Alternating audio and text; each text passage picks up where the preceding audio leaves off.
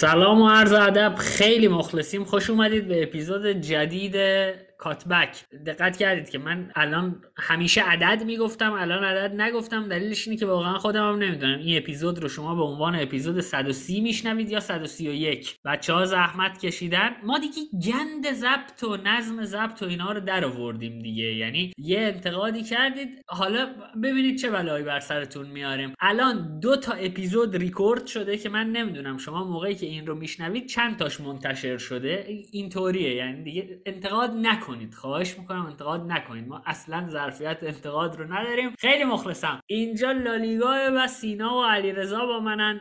قرار در مورد بازی هایی که توی هفته گذشته دیدیم صحبت کنیم. رئال بتیس بازی که دوتا تیمی که همه بازی هاشون رو برده بودن داشتن با هم بازی می‌کردن.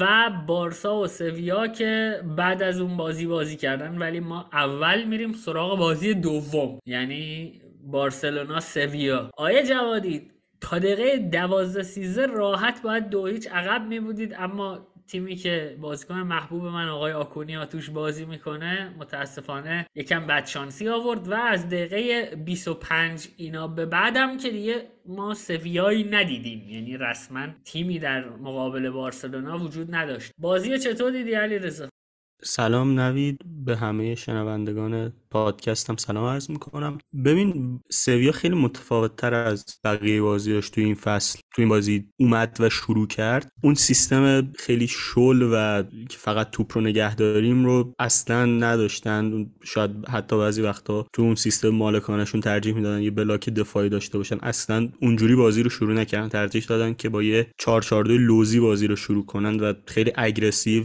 بارسلونا رو پرس بکنن خب سیستمیه که دوتا مدافع وسطت رو پرس می‌کنه. با توجه به تعداد نفراتی هم که تو وسط زمین دارن شما وقتی 4 3 بازی می‌کنی یه نفر کمتر داری ازش. و خب تنها راهی که میمونه عملا اینه که یا توپ رو بدی به فول بکات که به خاطر ارزی که هشتای رقیب دارن خیلی کار سختی دارن تو جلو بردن توپ یا اینکه به توپ های بلند رو بیاری. و خب من عملا حس می‌کنم که بارسلونا خیلی فکر می‌کرد که سویا با اون سیستم قبلیش بخواد بازی رو شروع بکنه. اما بعد از اون ده 15 دقیقه که گذشت تغییر استراتژی کاملا تو تیم دیده می‌شد. یعنی خیلی بیشتر بارسلونا هم توی هافبکش سعی کرد پاس ها رو طولی تر جابجا بکنه و همین که از دروازه با پاس های بلند سعی کنه اون سه نفر جلوشون رو صاحب توپ کنه و خب عملا سویا وقتی با چهار تا هافبک دو تا مهاجم و فولبک هایی که همشون بالا می اومدن پرس می‌کردن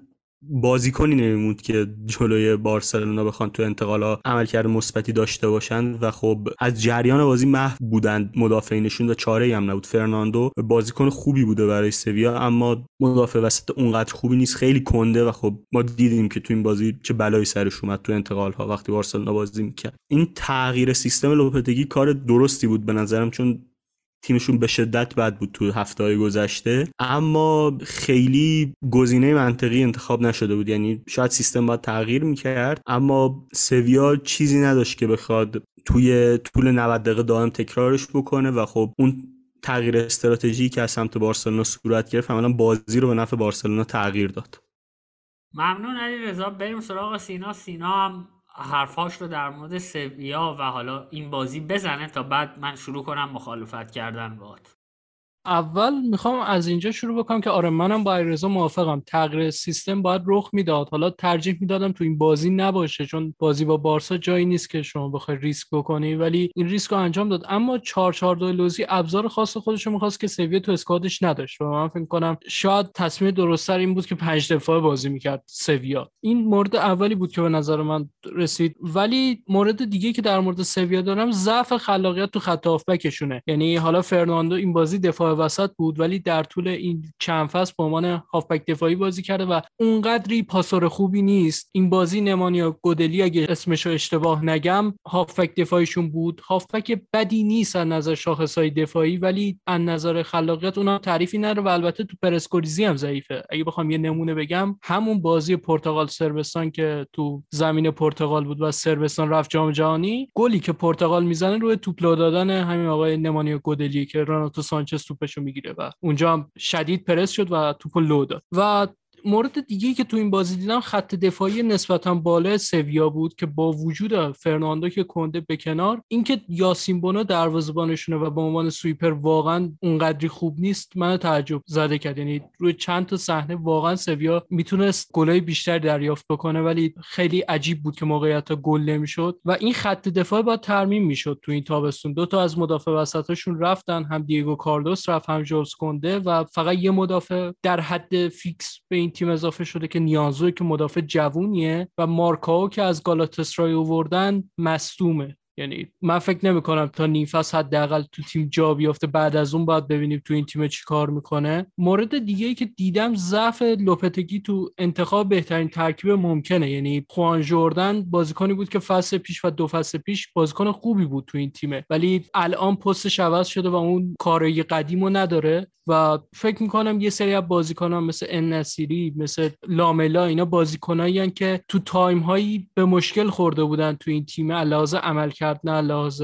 شخصیتی و باید نیمکت نشین می‌شدن و تایم می‌رسید به بقیه. ولی خب با همون فرم بعد ادامه دادن باعث شده این ها به اون فرم خوبی که قبلا داشتن نرسن و این ترکیبه باید rotate می‌شده و نشده و الان سویا با یه سری بازیکنهایی روبروی که تقریبا مردن یعنی نیاز دارن که دوباره یه سری بازیکن جدید به این تیم اضافه شه. کاملا این خلأ تو تیم دیده میشه که تیم اصلا نشاط نداره شادابی نداره. خیلی کند بازی می‌کنه پاسای در عرض زیادی به هم میدن و واقعا تیم قابل پیش بینی شدن به نظر من. فکر کنم تیمای لالیگایی هم اینو فهمیدن.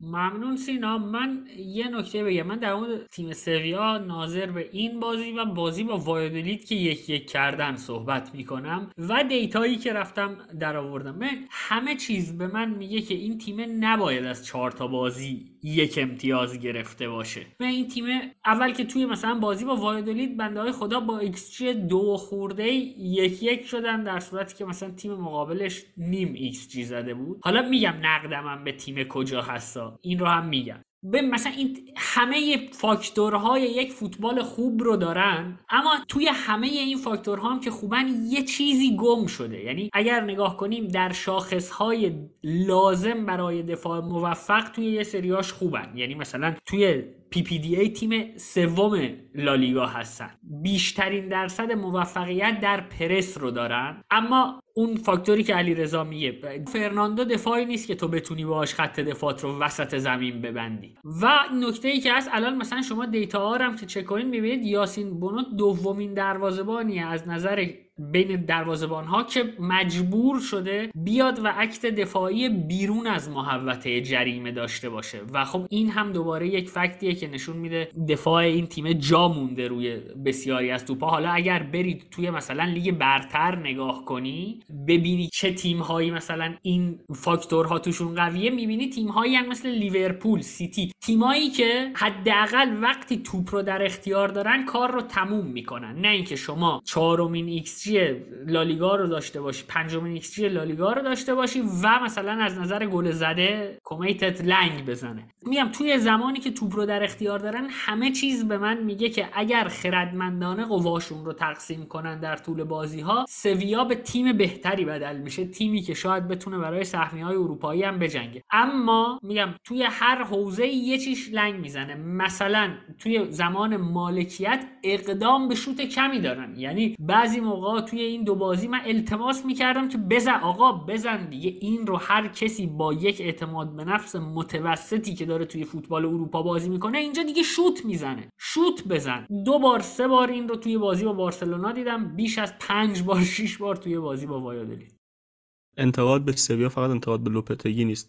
بقیه ارکان باشگاه هم خوب کار نکردن در مجموع با وجود اینکه هم کارنامه منچی به نظرم هم کارنامه خود لوپتگی در مجموع این چند سالی که بودن مثبت. یعنی سویا رو از یک جایی که سهمیه اروپایی نمی‌گرفت دوباره برگردوندن به یک سیکل موفقیت آمیزی نسبت به اون سالها. اما چیزی که الان سویا باش مواجهه به نظر من یه حالت پایان دور تور داره برای لوپتگی و خیلی از بازیکنهای این ترکیب. سویا توی همون بازی وایادولید که میگی اینقدر از پلنهای تهاجمی خالی بود که مجبور شد حدود 40 تا سانتر بکنه. این وقتی تو بازی که شما میزبانید و اتفاقا بازیکنهای بدی هم تو ترکیبتون نیستن بازیکن خلاقی مثل پاپو گومز تو ترکیبتونن این کارها رو انجام می‌دید و تمام تمرکزتون رو سانتر کردنه اون هم نه از نقاط صرفا مناسب برای سانتر کرده از نقاطی که خیلی خیلی عقب و خب باعث میشه که عملا خیلی نشه امیدوار موند به این تیم. و قبول دارم تو بازی وایدولید علا رقم این که تیم منسجمی نبودن من قبول می‌کنم که حجم موقعیت های زیادی ساختن و خب بدشانس هم بودن. داره ولی چیزی که تو این چهارتا بازی دیدیم کاملا نبودن یک پلن دیگه تو بازیشون مشخصه. یعنی اصلا به نظرم قابل بحث نیست. اون نکته ای که تو در مورد شوت نزدنشون هم میگی اون نکته ای که من حس می‌کنم بیشتر به خاطر فوتبالی که بازی می‌کنن وجود داره. یعنی تو بازی بارسا حداقل موقعیت هایی که داشتن موقعیت های ارزشمندی بود. یک موقعیت نصیری بود و یک موقعیت راکیتیچ که جفتش تبدیل به شوت شد و همچنین از راه دور هم راکیتی چند بار تلاش کرد ولی خب از زاویه های مناسبی نبود و خیلی دور بود و ترشتگین توپ رو راحت مهار کرد. بنابراین من حس می‌کنم که سویا به یک تغییر نیاز داره و می‌دونم هم چرا این تغییر رو تو تیمشون نمیدن چون که از انتهای فصل مشکل مالی دارن. حتی با وجود فروشاشون یه حالت مشابه رونالد کومان توی فصل دومش تو بارسلونا پیش اومده و احتمال از بین رفته تقریبا. با وجود اینکه توی فضای عمومی خیلی حمایت میشه از دوپتگی از طرف مدیریت. و خب به نظر من سویا نیاز داره که به یک سمت جدید بره و این هم باید تو اسکوادشون شکل بگیره که کار سختری با توجه به بعضی حقوقهایی که میدن. هم روی نیمکت اگر قراره با لوپتگی شکل بگیره باید فوتبال متفاوت تری بازی کنن و آماده تر باشن این دفعه. نه اینکه توی 20 دقیقه surprise ی که برای یک تیم دارن خراب بشه و تمام برتریشون رو از دست بده یه نکته دیگه هم که شاید برای تیمی که می‌خواد رقابت کنه ترسناک باشه اینه که هر کسی که من توی ترکیب این تیم نگاه می‌کنم و حدس می‌زنم که این آدمه می‌تونه جرقه مثلا یک خلاقیتی رو بزنه همه بالای سی ساله. همه بالای سی ساله. یعنی شما نگاه کنید ایسکو پاپو گومز راکیتیچ لاملا یعنی یک لشکر بازیکنهای بالای سی سال داره که یک عدهشون مثل پاپو گومز همین الان هم به نظر من فوتبالیستی نیست که شما بتونی روش حساب کنی. علی رغم اینکه خیلی بهش علاقه دارم آرژانتینیه. یعنی شما آرژانتینی باشی پالاسیو نباشی محبت در دل بنده وجود داره. ولی واقعا پاپو گومز بازیکنی نیست که بشه روش برای همه بازی ها 90 دقیقه مثلا یا حتی کمتر از 90 دقیقه هم حساب کرد. دوباره ایسکو همینطور. و من نمی‌فهمم این تیم می‌خواد در آینده از نظر recruitment چی کار کنه. ولی میگم فوتبالی که داره بازی می‌کنه به من این امید رو میده که توی لالیگا می‌تونه تا مثلا رتبه های شیشم با همین فوتبال بالا بیاد. خب الان بزرگتر مشکل اینه که شیشم برای این تیم کافی نیست. تیم چمپیونز لیگی باید باشه. علیرضا آخه تیمی که می‌خواد چمپیونز لیگی باشه وقتی دوتا مدافع میفروشه دوتا مدافع به تیم های خوب میفروشه باید بره دوتا مدافع بگیره جاش رو پر کنه که خب، حداقل خب با همون کوالیتی یعنی بازیکنی با کوالیتی کونده جایگزین شده. نه طبیعتا ولی مسئله اینه که تو بقیه بخش هم تقویت شدن دیگه. یعنی یه بازیکن خلاق به ترکیبشون اضافه کردن یه مهاجم نوک اضافه کردن. ایسکو بازیکن خلاقه ایسکو خب خلاق طبیعتا. تو این بازی بزرگترین موقعیتشون رو ایسکو ساخته. حالا ما داریم در یه لیگ حرف می‌زنیم. فکر کنم از هفته پنجم ششم به بعدم هواداران سویا از لاس زدن های آقای ایسکو. ما اینجا سینا خلیلی رو داریم که جیگرش خونه سر این قضیه. نه متوجه حرفت میشم ولی من میگم رویکرد تیم در قبال. شما نمی‌تونی بگی تیم من بازیکن از دست بده. من با همون quality جایگزین نکنم. و برای گرفتن سهمیه Champions League توی لیگی که سه تا سهمیش قطعا پره. قطعا که میگم منظورم با احتمال بسیار بالایی. یعنی اتلتیکو رئال بارسلونا با احتمال بالایی سه جایگاه از این چهار جایگاه رو می‌گیرن. شما وقتی برای یک جایگاه باقی مونده می‌خوای با 15 تا تیم رقابت کنی 16 تا تیم رقابت کنی باید روی درصدهای کم. یعنی نباید روی دو سه درصد هم ریسک کنی و بازیکنی که از دست میدی به نظرم باید بری با همون کوالیتی جایگزین کنی. در نهایت هم من فکر می‌کردم که اگر قرار باشه یکی منتقد شیوه فوتبال سویا باشه یکی مدافع. تو اون مدافعه باشی من منتقد به دلیل این لاس پاسی که بازی می‌کنم واقعا اعصاب خورد کنم هست. ولی میگم معلفه های یک تیمی که بتونه مثلا رقابت کنه رو داره به نظرم. اگر میگم اون حلقه اتصاله رو پیدا کنه یعنی بتونه از بالا بازی کردن مدافعاش استفاده کنه برای تبدیل موقعیت هاش به گل. وگرنه اینکه شما مدافعات رو وسط زمین بچینی هر توپی رو ببری تو 18 نزنی ازت بگیرن یک موقعیت گل برای حریفه. یعنی اصلا شوخی نداریم سر این قضیه. علی رضا بیا از سویا بگذریم. یه کمی در مورد تیم خودتون صحبت کنیم. بدترین مدافع جهان که نه بیش انگاشته ترین مدافع جهان هم براتون گل زد. و اریک گارسیا رو میگم که من به نظرم یکی از بیش انگاشته همینه اوورریتد عین این موضوع صدا سیما. ما هم دنبال کلمه فارسی بگو خب اوورریتد چرا چیز می‌کنی؟ چرا فاز گرفتم. بیش بها داده شده. آره اینم این کلمه خوبی یکی از اوورریتد ترین مدافع های دنیا هم براتون گل زد. علیرضا کلا این این بازی از بارسلونا راضی بودی یا نه؟ آیا به نظر تیمتون با یک ریسکی بیش از آن چیزی که توان تحملش رو داشته باشه بازی نمی‌کنه؟ یعنی با این دوتا مدافع وسطی که بازی داده بودید آراخو و اریک گارسیا آیا با این دوتا این مدل فوتبال بازی کردن کمی ریسک نیست برای یه تیم؟ ببین همونطور که اول صحبت هم گفتم اسم می‌کنم بارسا کاملا سوپراز شد این بازی. یعنی خیلی تلاش می‌خواستن بکنن که کنترل بازی رو دست بگیرن. اما همون تغییر سیستم لوپتگی خیلی سپرایز کرد کلا بارسلونا رو. و من فکر می‌کنم یکم سبک بازیمون ریسکیه طبیعتا چون خیلی مستقیم تر بازی می‌کنیم. ولی اگه می‌خواستیم که بیشتر کنترل بکنیم تو دقایق ابتدای بازی تا قبل از اینکه برتری بسازیم ریسکش به نظر من بالاتر می‌رفت. چون ممکن بود تو پای زیادی وسط زمین از دست بدیم و نتونیم که اون عمل کردی که می‌تونیم تو انتقال ها داشته باشیم رو تکرار بکنیم. بنابراین اون تغییر سیستم و تغییر استراتژی که از طرف کادر فنی به بازیکن ها اعلام شد و خب بازیکن هم عملیش کردن حس می‌کنم تغییر سیستم درستی بود. از طرفی حالا یکی از بازیکنهایی که زیاد به ما لینک شد تو پنجره برناردو سیلوا بود که در نهایت انتقالش ممکن نشد. من حس می‌کنم همین الان دیده میشه که چرا بارسلونا دنبال این بازیکن بوده. کنترلی که بارسا تو خط آفکش داره به نسبت 5 6 سال قبل کمتر شده. یا قسمتش اینه که خب خط هافکی جوانتر شده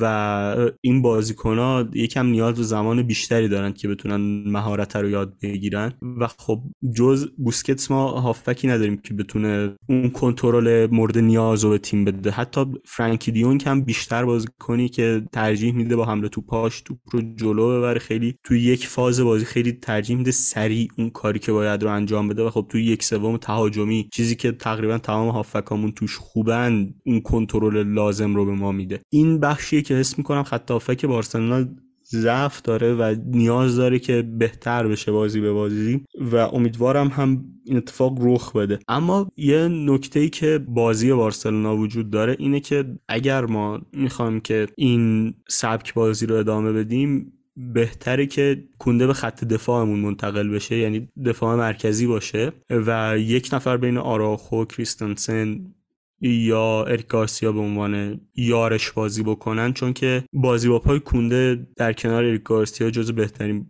بازیکنامونن و بهترین قابلیت رو دارن از این لحاظ. و خب کونده اون اگرسیو بودنی که آراخو به ما میده رو هم داره.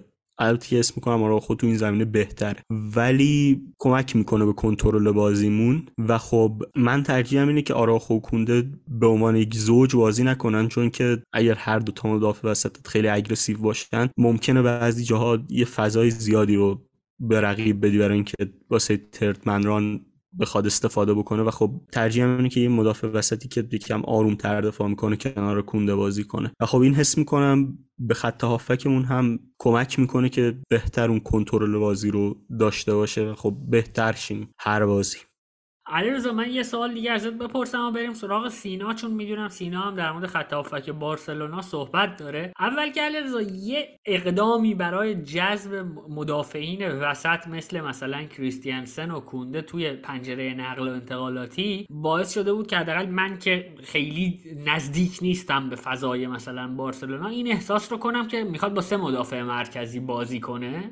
و چون خود ژاوی هم توی اون ویدیو معروف که شرح میده سه 4 3 بازی کردن رو دوست داره. اما از طرفی بعدش به این فکر کردم که بعد اینکه مخصوصا دستم دادید به میلان به اینکه این تیم اگه بخواد 3 4 3 بازی کنه تنها کسی که برای گزینه وینگ بک راستتون میمونه سرخی روبرتوه یعنی یا کس دیگه ای هم هست. اما این بازی که کونده رو دفاع راست بازی داد من دوباره گفتم شاید اگر 3 4 3 هم بخواد بازی کنه کونده wing back راست باشه. چه جوریه اول اینکه اگر بخواد چهار دفاع بازی کنه آیا بازی کردن کونده در دفاع راست یک برنامه بلند مدته یا نه؟ و اینکه آیا حدس می‌زنی به 3 4 3 سویچ کنه؟ یعنی بیشتر ببینیم 3 4 3 رو با توجه به تعدد مدافعین مرکزی که داره یا نه؟ همین 4 3 3 که این بازی بازی کرد مثلا بیشتر خواهیم دید.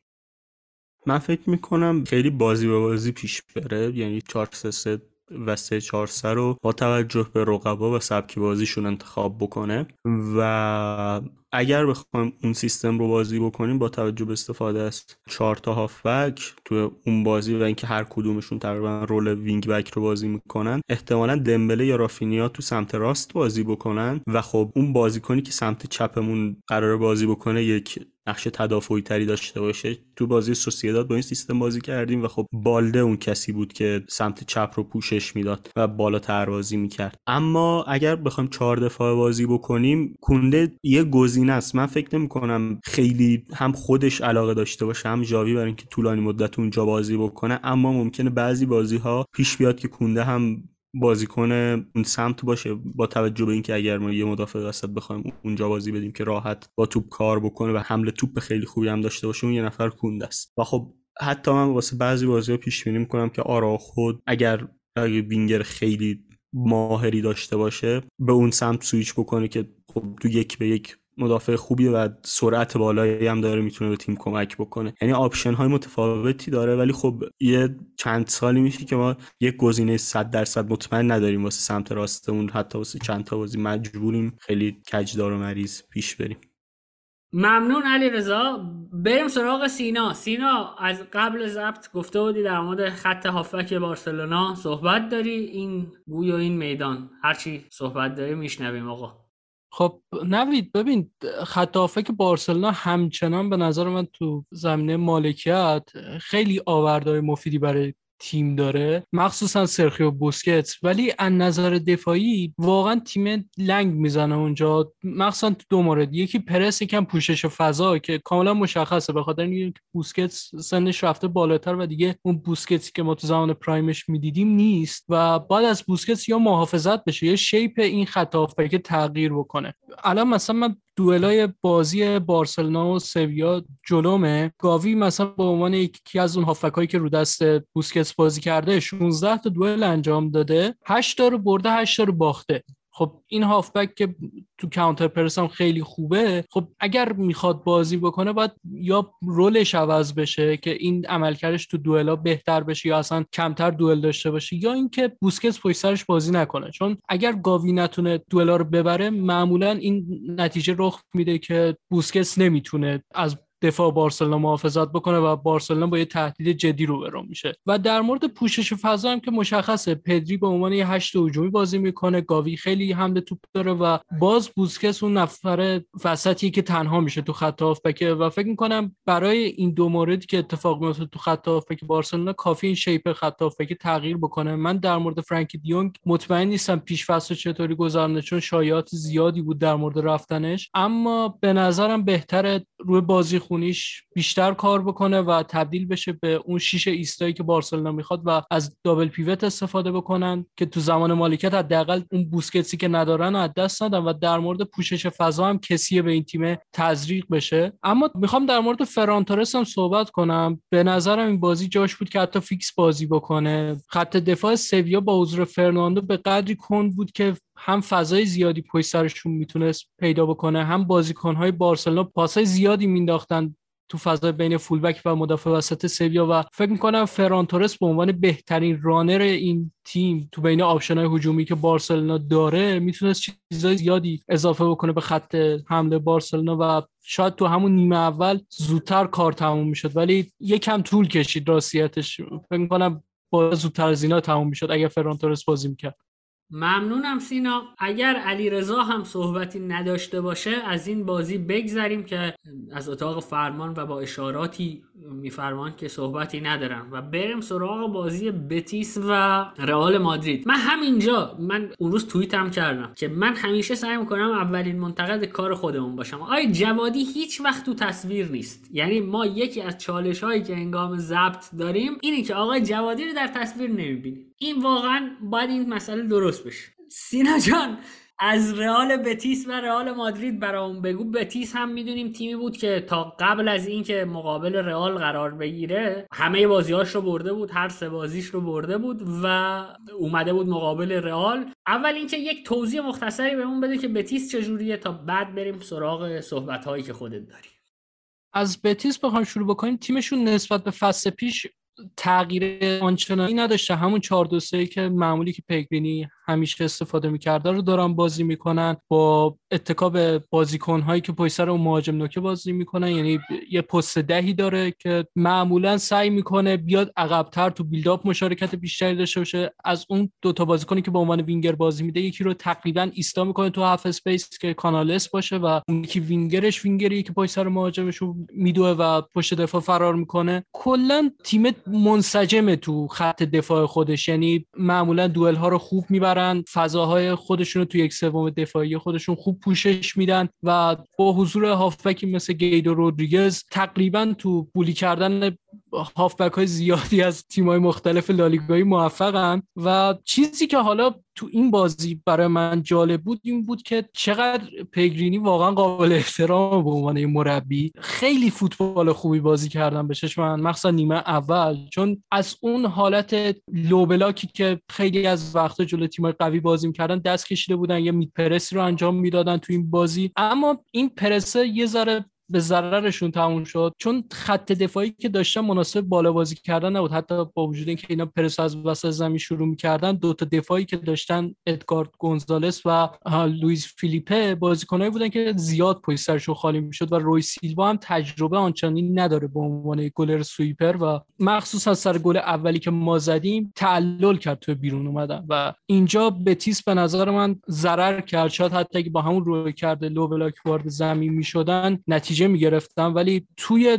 فاز هجومی من بتیس رو فکر می‌کردم بهتر ببینم. ولی یه مقدار عملکرد ضعیف بورخا ایگلسیاس باعث شد که نتونن تو موقعیت ساختن بهتر باشن. چون پاسهایی که ارسال می‌شد به زون 11 رو معمولا سعی کرد پشت به دروازه حریف کنترل بکنه و از بین کانالس و فکیر یکی رو را بندازه برای اینکه موقعیت خلق بکنن. ولی معمولا پاسای کیفیتی رو ارسال می‌کرد و نمی‌تونستن در ادامش موقعیت بسازن. نقش کانالس تو این تیم برای من خیلی جالب بود و واقعا خوشم اومد از شکلی که پیگرینی ازش بازی می‌گیره. گفتم به عنوان یکی از اون وینگرها تو half space راست ایستا شده بود. ولی تو زمانی که بتیس توپ داشت و می‌خواستن توپگیری بکنن کانالس دقیقا یه هافبک پست هشتی بود که اضافه می‌شد به خط هافبک و سعی می‌کرد که توپگیری داشته باشه و وقتی هم که تیم کاملا overload ایجاد می‌کرد تو سمت چپ به عنوان یه بازیکن کمکی میومد که کاملا برتری رو به دست بیاره برای بتیس تو اون zone و یا به عنوان یه رسیور عمل می‌کرد که پاس دریافت می‌کرد یا به عنوان کسی که پشت دفاع حریف run می‌کنه که تو صحنه گلی که ما خوردیم اومد و در نقش کسی که پاسو دریافت می‌کنه ضربه رو زد و ما اون گل دریافت کردیم و مورد دیگه هم که وجود داشت و می‌خوام بهش اشاره بکنم بازی گرفتن خوب پیگرینی از هر بازیکنی به عنوان fullback رو می‌خواستم بهش اشاره بکنم. تو این بازی fullback های بتیس مورنو و سابالی بودن که تو این بازی مورنو 6 تا دوئل برده سابالی 4 تا رو و واقعا وینیسیوس و رودریگو تا اون زمانی که به عنوان وینگر بازی می‌کردن اصلا خوب نبودن. تو یک در مقابل یک برد نداشتن و تهدید گل آنچنانی هم نساختن. و xA که حالا از این دو نفر ثبت شده اونقدری نبوده به عنوان کسی که پاسور بوده و در کل تیم حرفای زیادی برای گفتن داره ولی یه مقدار تو بعضی از پست‌ها میلنگ یعنی هم دفاع وسط هم مهاجم نوک به نظر من قابلیت بهتر شدن داره. ممنون سینا. من یه سوالی دارم در واقع. شاید مثلا الان هم خیلی موقع خوبی نباشه برای پرسیدنشون مثلا. و منم آدم خوبی نباشم برای پرسیدنشون. مثلا رودریگو توی برد رئال در مقابل اینتر دو بار به ما گل زده. برد مقابل سیتیتون رو مدیون رودریگو هستید. نمی‌دونم این بازی گل رو رودریگو زده. ولی این رو واقعا می‌خوام بپرسم. احساس نمی‌کنی یه پی چهارم اختلاف فاز داره؟ یعنی معمولا دیر تصمیم می‌گیره. یعنی حتی توی موقعیتی که خوب عمل می‌کنه می‌کنه 10 ثانیه 12 ثانیه دیر تصمیم می‌گیره. می‌خواستم بدونم این من حساسم مثلا اشتباه می‌کنم یا نه؟ واقعا همین جوریه. راستش منم تا یه حدی باهاش موافقم به چند دلیل. دلیل اول اینه که یکی از فصلهای خوب رودریگو فصل 2020 2021 بود که تقریبا خودش رو فیکس کرده بود تو تیم و جایگاهش ثابت بود ولی یه مصدومیت بلند مدت باعث شد که از ترکیب دور بشه و موقعی هم که برگشت تیم شرایط خوبی نداشت. فکر می‌کنم یه مقدار داره به ترکیب اصلی تزریق میشه. دلیل دوم پستی که بازی می‌کنه. تو سمت راست واقعا رودریگو راحت نیست و هنوزم که نتونسته خودش رو پیدا بکنه. output خوبی داره به عنوان یه بازیکنی که حالا وینگره یا مهاجمه ولی کاملا مشخصه. به قول تو پی چهارم اختلاف فاز داره تو جریان بازی. چرا که اصلا نمی‌دونه تو کدوم فضا باید حرکت بکنه تو کدوم فضا توپو دریافت بکنه و اکثر تاثیراتی هم که تو بازی می‌ذاره موقعی که تو box ه. همین بازی تو box بود که ضربه زد گل زد. تو بازی سیتی همینطور. و بیشتر از اون هوشی که داره استفاده می‌کنه موقع ضربه زدن و اون دقت ضرباتش. اونقدری توی جریان بازی که هنوز کامل حل نشده و نقشش رو به خوبی درک نکرده. حالا علیرضا یکی از موافقای رودریگو و خیلی هم ازش تعریف می‌کنه و فکر کنم به درد تیم بوندسلیگایی می‌خوره. ولی به نظر من مشکل رودریگو علاوه بر اینکه time کافی نمی‌گیره اینه که تو فضا مناسبی هم بازی نمی‌کنه. یعنی رودریگو اگر سمت چپ باشه خیلی زودتر از این راه میفته ولی خب الان وینیسیوس جوریه که نمیشه بهش دست ممنون سینا آره من می‌خواستم همون بگم دیگه. اگه قرار نیست راست بازی کنه اول اینکه همین که آوتپوت خوبی داره فدای سرش که پیچ آروم اختلاف فاز داره. فقط صرفا می‌خواستم بدونم که این مشاهده خودم آیا کسی مثلا شما هم تاییدش می‌کنید یا نه؟ من چشمم مال بالو گیلاس میچینه. بذارید بریم سراغ علیرضا جوادی. آیا جوادی واقعا حسادت نمی‌کنید به شوامنی به اینکه یک تیمی یک کسی مثل شوامنی داره. این چهار بازی حالا از شوخی که خارج بشیم یعنی من واقعا فکر کردم رفتن کاسمیرو یک چالشی حداقل در کوتاه مدت برای رئال به وجود میاره و ممکنه هم که به وجود بیاره. یعنی ممکنه الان داغ باشن مثل طرف که افتاده دستش شکسته میگه چیم نیست میگن گرمی نمی‌فهمی. ممکنه الان هم یعنی یک مدت که بگذره کم بودش حس بشه ولی این چهار تا بازی که مثلا شوامنی از 58 دقیقه بازی کرده تا اینکه به 90 دقیقه رسیده.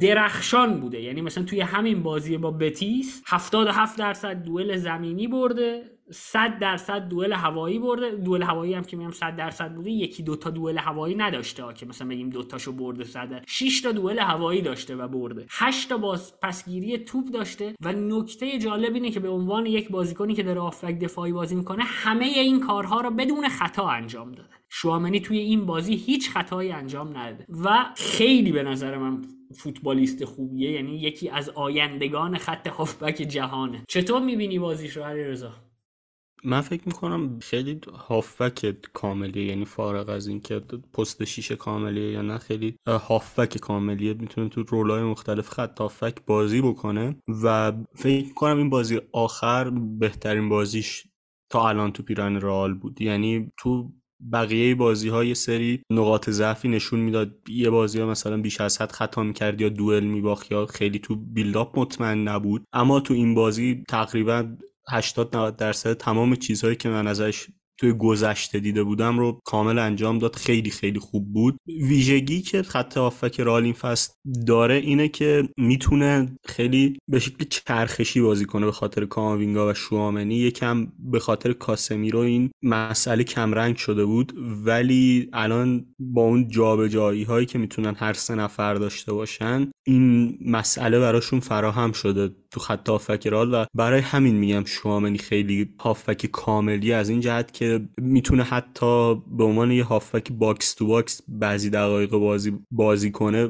تو این بازی هم دیدیم چند بار نفوذهای خیلی خوبی داشت از کانال هایی که ایجاد شده بود و خب تلاش می‌کرد که حالا با یه پاس کاتبک یا یه پاس بغل پا توپ رو به بنزما پاس بده که موفق نشد. اما اون نقاط روشنی که بعد تو بازیش می‌دیدیم و دیدیم. من توقع دارم یکم با توپ راحت تر بازی بکنه و می‌دونم که موفق میشه چون که عملکردش کاملا توی موناکو این رو نشون میده. و خب توی دفاع جدا از اینکه دوئل می‌بره جدا از اینکه توپ پس می‌گیره. هوش خیلی بالایی داره برای اینکه بدون وارد شدن به هر دوئلی و هر جنگی خطر رو از روی دروازه تیم رفع کنه. معمولا جایگیری هاش وقتی بین دوتا بازیکن قرار می‌گیره جایگیری های درستیه یا مسیرهای پاسو خیلی خوب میبنده و خب اینها عملا باعث میشه که به جای اینکه رو به جلو بازی کنه توپ رو عقب پاس بده و مالکیت رو نگه داره. این کاری که شوامنی خیلی خیلی خوب برای رئال انجام میده.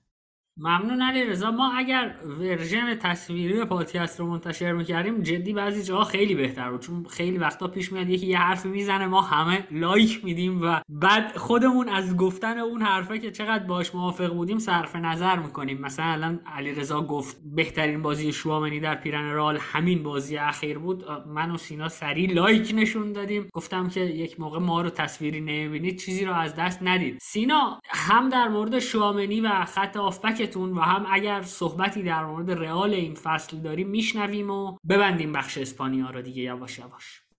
ببین تیم که به حالت کلی اونقدری تغییر نکرده یعنی به غیر از بحث شوامنی که جایگزین کاسمیرو شده و تیم به قول اجرزا تو خط می‌تونه چرخش های زیادی داشته باشه سیال تر باشه. مورد جدیدی من نمی‌بینم. فقط در مورد کروس می‌خواستم صحبت بکنم. کروس این بازی بازی نکرد ولی بازی قبلی جلو اسپانیول بازی کرد. انتقادهای زیادی ازش مطرح شد. من فکر می‌کنم تا حد زیادی این انتقادات غیر منصفانه بود. کروس بازیکنی هست که خیلی قابلیت رو به خط یک تیم اضافه می‌کنه. اما بازی هایی هست که واقعا تیم حریف اونقدری فشرده دفاع می‌کنه که بازی کروس تو اون بازی نمی‌خوره. یعنی یعنی واقعا چفت نمیشه و نمی‌تونه تاثیرگذار باشه. خیلی باید روی set piece ها مثلا عملکردش رو بهتر بکنه تا بتونه یه تاثیر مثبت بذاره. و بازی با اسپانیول یکی از همون بازی ها بود. یعنی کروس مدام سعی می‌کرد که سویش بکنه منطقه بازی رو عوض بکنه تا یک موقعیت خلق بشه یک فضای خالی رو پیدا بکنه. اما واقعا اسپانیول به ما فضا نمی‌داد و بارها هم پاسای زیادی رو پشت سر مدافع می‌خواست ارسال بکنه که به خاطر فاصله کم بین آخرین line دفاعی اسپانیول و دروازه‌بانشون باز این پاسا مثمر ثمر نبود و بنزما نمی‌تونست تاثیر بذاره. فکر می‌کنم در ادامه فصل ما تاثیر کروس رو تو تیم می‌بینیم مثل فصلهای گذشته ولی با یه بازی نمیشه کلا تونی کروس زیر سوال بود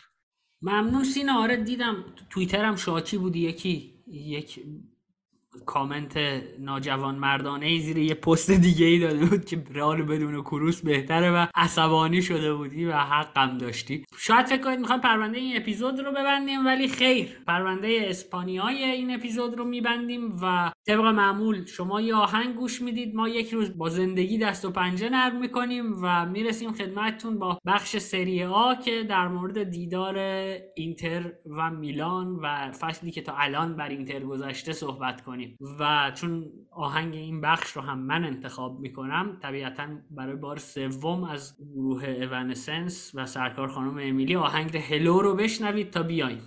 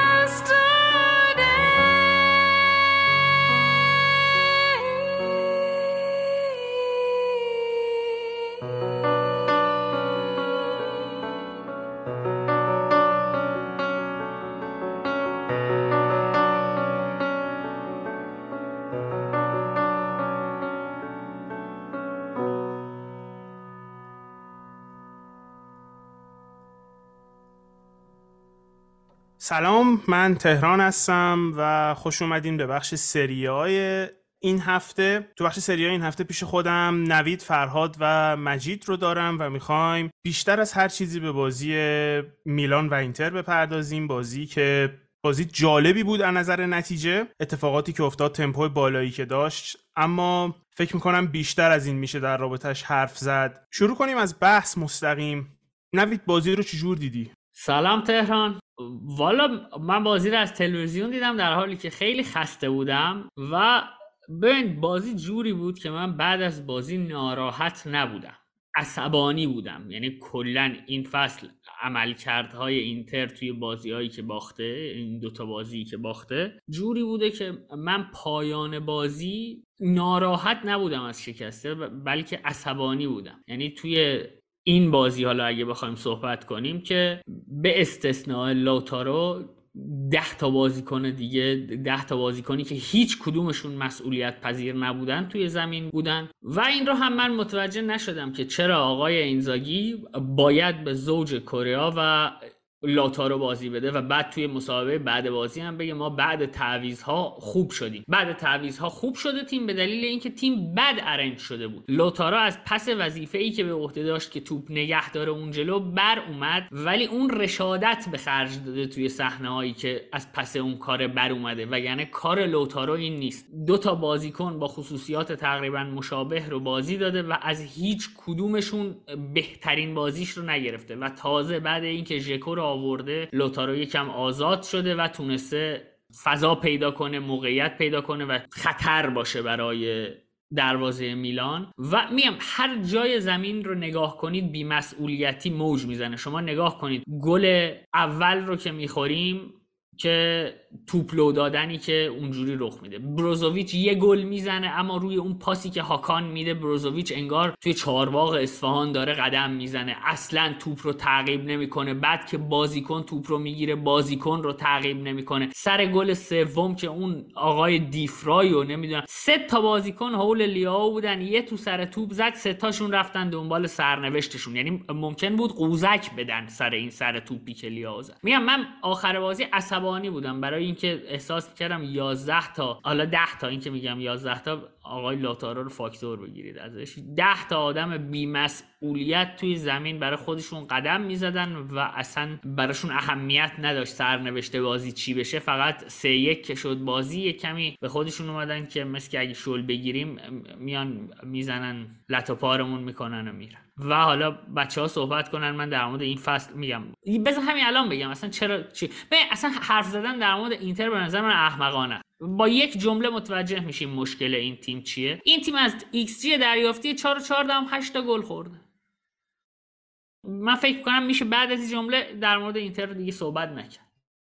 من سلام می‌کنم هم به شما دوستای خوبم هم شنونده هامون آره نوید من کاملا با این حرفایی که تو می‌زنی موافقم. یعنی واقعا تو اون بازی به جز لوتارو مارتینز کسی دوندگی انجام نمی‌داد. کرا کاملا یه بازیکن سردرگم. چون ببین بازیکنی که با این خصوصیات بازی می‌کنه نیاز داره که یک ستونی کنار خودش داشته باشه. اون ستونه باید یا تو براش فضا سازی بکنی یا اون باید برات فضا سازی بکنه. دو تا بازیکنی که رانرن دو تا بازیکنی که تکنیکی تر هستن نسبت به بقیه مهاجمات و سرعت بیشتری دارن توی دفاع سریع میلان قطعا خیلی نمی‌تونن کارایی داشته باشن. و نکته دیگه ای که خیلی جالب اینه که من واقعا نمی‌فهمم. چرا؟ ما باید دو تا مهاجم runner بذاریم توی ترکیب و بعد تاکتیکمون این باشه که توپ هر جا دستمون رسید سانترش کنیم رو دروازه. و وقتی توی محوطه کسی رو برای سرزنی نذاشتی و یا مهاجمی رو توی ترکیبت نذاشتی که بتونه با بدنش مانع مدافعان حریف بشه پس تو نباید ارسال کنی از جناحین. مشکل دیگه ای که من با این تیم دارم اینه که این تیم شوت نمی‌زنه پشت محوطه. یعنی ما وقتی که مواجه میشیم با یه block دفاعی قدرتمند که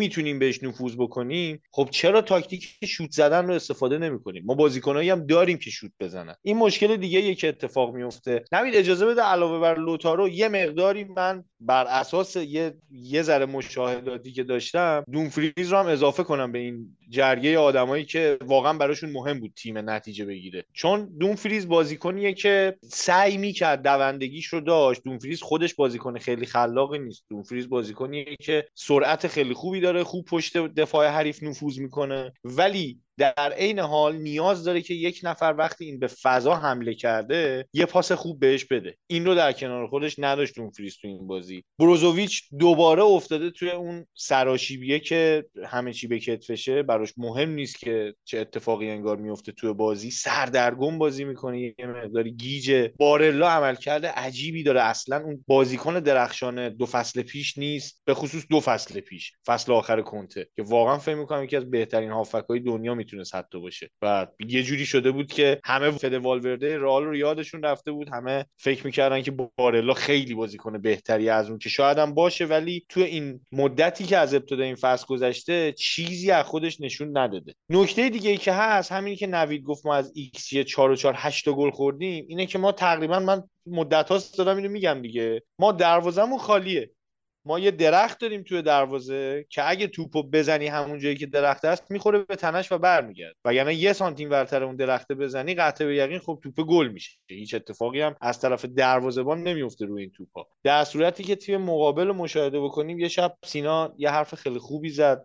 توییت کرده بود کجا بود دیدم اینو. که میگه آقا مینیان توی این بازی حداقل دو سه بار تیمش رو توی بازی نگه داشت. دو بار حداقل مطمئنا اینتر می‌تونست به گل برسه که مینیان یه سوپر واکنش نشون داد. یا حتی اگه نگیم سوپر واکنش کاریو انجام داد که براش استخدام شده. کاری انجام داد که براش آموزش دیده. کاری انجام داد که براش داره حقوق می‌گیره. و به نحو احسن انجامش داد. از اون بر دروازه‌بان تیم ما کاملا یه بازیکن منفعل. یعنی من فکر می‌کنم شوتای میلانی اگه دقت بیشتری داشت به جد میگم این قضیه رو. اگر دقت بیشتری داشت اینتر مثلا 5 2 نمی‌دونم یا حتی 6 2 بازی رو میباخت. چون توپایی هم که گل نشد خودشون نزدن.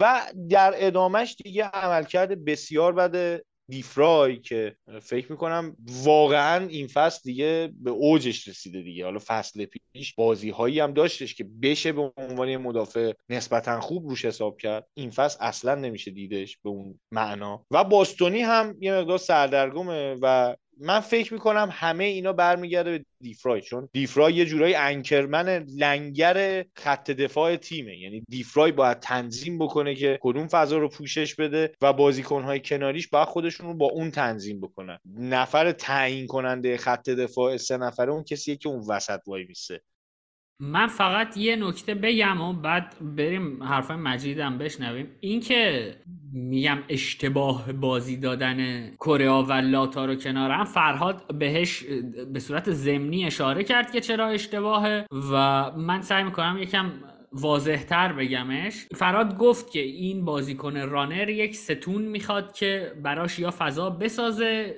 یعنی یا این برای اون فضا بسازه یا اون برای این. وقتی شما دوتا رانر بازی میدی اینجوری نیست که یه مهاجمت رو از دست داده باشی. هر دو مهاجمت رو از دست میدی. و اگر به جرأت میگم اگر اون اشتباه احمقانه مدافعین میلان روی گل اول نبود اینتر تا فردا صبح نمی‌تونست به میلان گل بزنه. یعنی اگر اون اتفاق نیفتاده بود هرگز اینتر به گل نمی‌رسید توی بازی. آره نوید چقدر حرف خوبی زدی. خوب شد اینو اشاره کردی بهش. من قبل از اینکه بریم سراغ مجید اینو بگم که ما به نظرم به روز خوب میلان هم نخوردیم. یعنی اون بازی روز عالی میلان نبود. میلان میلان متوسطی بود. نمیشه گفت نه بد بود نه خوب بود. یه تیم متوسط که بازی ساده ای داشت. یعنی شاید اگر که به جای اینتر جلوی میلان اون بازی مثلا آتالانتا بود دوباره همون سف سفره رو می‌دیدیم. یا انقدر راحت نمی‌تونست نفوذ بکنه میلان. همونطوری که فکر نمی‌دونم چه کدوم فصل بود نوید که بالوتوره یه همچون اشتباه وحشتناکی انجام داد اینتر از اون سمت گل زد. اون روز هم روز خوب اینتر نبود ولی خب با اشتباه دفاع ها ما تونستیم اون بازی رو در بیاریم. الانم برعکسشه دیگه. الانم واقعا فکر نمی‌کنم میلان بهترین خودش بود. میلان از اینتر 100 درصد بهتر بود ولی اینتر واقعا افتضاح من اول سلام می‌کنم و بعدش بذار اینطوری بگم که شما دو تا رانر نداشتیم چهار تا رانر داشتیم و یکی از مشکلاتی که به نظر من اینتر تو این بازی داشت این بود که wing back اش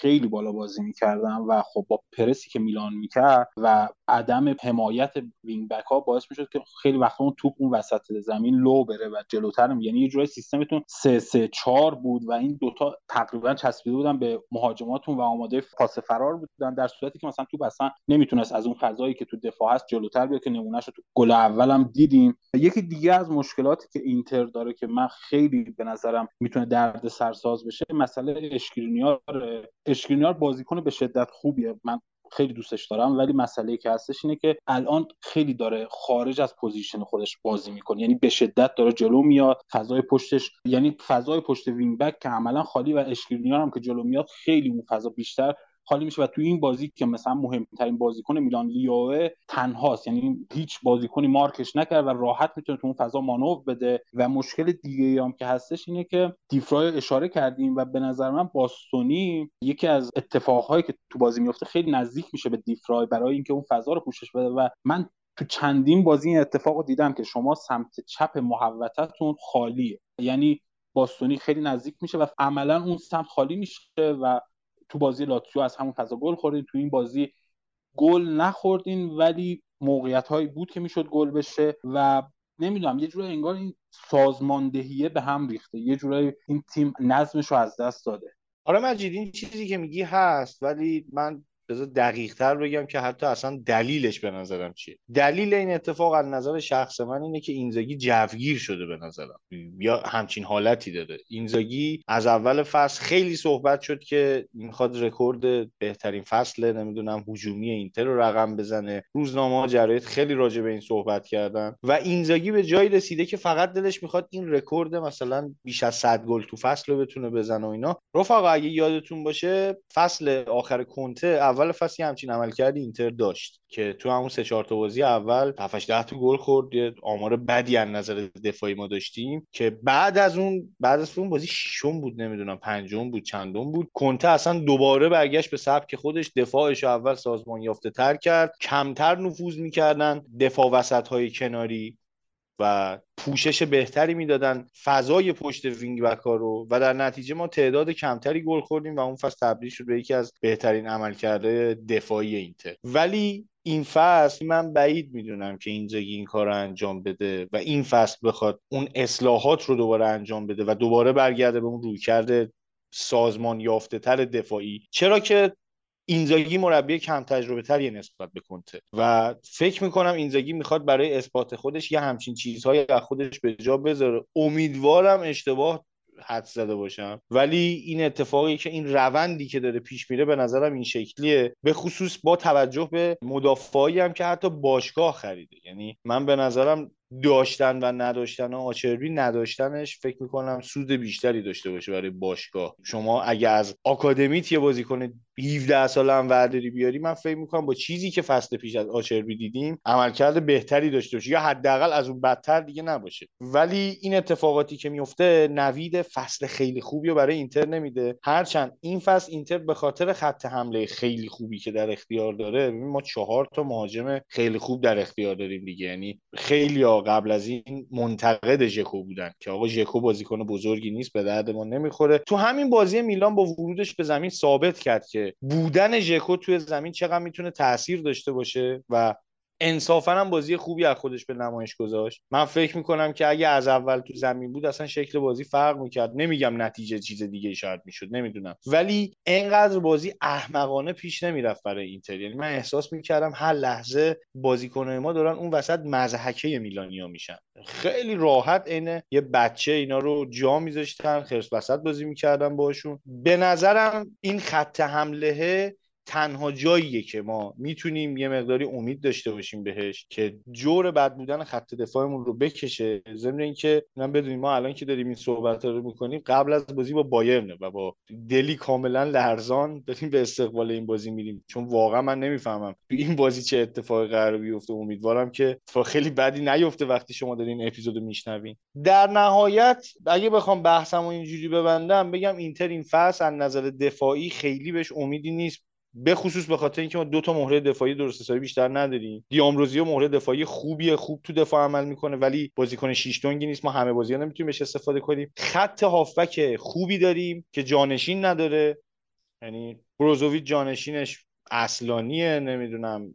مخیتاریان قراره با هاکان مثلا جابجا بشه و بازیکنهای خیلی با کیفیتی در اختیار نداریم روی نیمکت که حالا در ادامه قطعا بیشتر راجبشون صحبت خواهیم کرد. و فقط میمونه خط حمله دیگه. اون خط حمله تنها جایی که شخصا بهش امید دارم. اونم به خاطر شاید خاطره که کنته برامون گذاشته انتظار داریم عملکرد لوکاکو یه چیزی تو اون مایه ها باشه که اونم باز بعید می‌دونم حالا در کنار تمام حرفایی که در رابطه با اینتر می‌زنین یکی از چیزهایی که حداقل به نظر من اومده و می‌خوام از شما هم بپرسم اینی که احساس می‌کنم به صورت کل تمپوی تیمی به شدت پایین اومده. یعنی تیم اینتر توی دفاع و توی حمله با تمپوی پایینتری فوتبال بازی می‌کنه با شدت پایینتری فوتبال بازی می‌کنه. یه سری بیسیک هایی که اصلا ربطی به این نداره که ما چه فوتبالی داریم بازی می‌کنیم. اینکه شما باید تکل محکم بزنی بیسیک فوتباله. اصلا فرق نمی‌کنه ما داریم چه فوتبالی بازی می‌کنیم. و من بعضا احساس می‌کنم که توی این فصل توی این چند هفته ای که از اینتر گذشته و مخصوصا بازی لاتزیو و مخصوصا بازی میلانی که من با دقت دیدم احساس می‌کنم نیست. احساس می‌کنم تیم اینتر داره به قول معروف رو سر شیکم سیری فوتبال بازی می‌کنه و می‌خوام بدونم که شما هم این حس رو از این تیم می‌گیرین وقتی دارین نگاهش می‌کنین یا نه. بله من کاملا احساس می‌کنم. من از فصل پیشم می‌گفتم که دیفرای به نظرم انرژی نمی‌ذاره یعنی ساده می‌گیره. سمیر که دو سه ساله اصلا تکون نمی‌خوره. اون به کنار میام من واقعا قصد این که شوخی بکنم و بخندم ندارم. و من عصبانیم از این وضعیت. یعنی اینجوری نیست که مثلا بخوام یه چیزی بگم که بخندیم نه عصبانیت واقعا این از وضعیتی که تیم داره. و میگم شما توی بازی که ما به لاتزیو باختیم برید دقیقه ده بود 15 بود. نگاه کنید ببینید ما توی یک موقعیت بسیار خوب توپ و وسط زمین می‌گیریم. بروزوویچ بارلا رو پیدا می‌کنه. بارلا داره التماس می‌کنه که دیمارکو رو قطر حرکت کنه. و اصلا داره قدم می‌زنه میاد و کله بارلا هم عصبانی می‌کنه. یعنی این صحنه ها به کرات توی تیم اینتر دیده میشه. من در مورد بازی اینتر و میلان بخوام به یه نکته هم اشاره کنم. یعنی بازیکنی که کمتر ازش حرف زده شد توی این بازی هم تونالی بود. تونالی خیلی درخشان بازی کرد برای میلان. یعنی دامفریز رو کامل بسته بود سمت چپ وایساده بود مثل بنز ایستاده بود. و چقدر مفید بازی می‌کنه. یعنی آقای تونالی 5 تا پرس روی توپ داشته که 4 تاش منجر به توپگیری شده و قطع توپ شده. 6 تا دوئل داشته و هر 6 تا رو برده. یه پاس گل داده به لیا که اون رو روی پرس خودش توپو به دست آورده. و تونالی بی‌نظیر بود. یعنی من واقعا خیلی یه جورایی حسادت کردم که آقا ببین دوندگی و فشاری که یه هافبک باید روی توپ بذاره و جنگندگیش باید این شکلی باشه نه اون وضعیتی که ما داریم. علاوه بر چیزهایی که گفتی نوید اون ایستادن تونالی تو سمت چپ باعث شد که تئو و لیاو یه کمی آزادانه تر بازی کنن و خب عملا توی اون سمت برتری رو داشتن. خب هر دوتاشون بازیکنهای تکنیکی هستن و سرعت خوبی هم دارن. می‌تونن تو حملات میلان کمکشون کنن و خب ما اینو دیدیم. یکی از مشکلاتی که من به اشکرینیار می‌گرفتم همین بود که عملا اونجا مسحکه این دو نفر شده با همه این صحبت هایی که شد بازم من میگم ما به روز خوب میلان نخوردیم. یه موقع البته اینو بگم که سوء تفاهم نشه که بگم میلان تو این بازی بد بود. من بیشتر مد نظرم اینه که میلان می‌تونه خیلی بهتر از این باشه حتی. و عملکرد خط هافبکش واقعا می‌تونه حتی از این هم بهتر بشه. بن ناصر هم نگذریم. بن ناصر واقعا بازیکن خوبیه توی این فضا تو دبل پیوتی که دارن دکتلارا هم توی این بازی خیلی خوب بود به عنوان شماره ده. فکر می‌کنم به عنوان اولین بازی بزرگش شاید توی میلان و فیکس رفته بود توی زمین خیلی بازی بهتر از چیزی که ازش انتظار داشتیم رو نشون داد. در مورد بحثی هم که تهران مطرح کرد که بازیکن انگار براشون خیلی مهم نیست راجع بروزوویچ من بارها صحبت کردم که این بازیکن بازیکن بسیار با کیفیتیه ولی متاسفانه یه جاهای انگار از اون فوتبال لذت نمی‌بره و توی این دو سه تا بازی اخیر اینو به وضوح دیدیم. زمانی که این از بازی لذت نمی‌بره انگار یه جوری که فقط دوست داره زودتر این 90 دقیقه تموم شه. من فکر می‌کنم برای حل این مشکل نیازه که ما یه مقداری اسکوادمون بیشتر چرخشی بازی کنه و یه سری بازیکن ها واقعا جایگاه خیلی ثابتی نداشته باشن. مثلا بروزوویچ مطمئن نباشه که بازیکن همیشه فیکس این ترکیبه. حتی لائوتارو مارتینز نباید همچین حسی داشته باشه. هندانوویچ اصلا نباید همچین حسی داشته باشه. ضمن اینکه حالا تو اصلا نباید حس داشته باشه. اصلا اصلا آدم اجازه نداره حس داشته باشه توی باشگاه.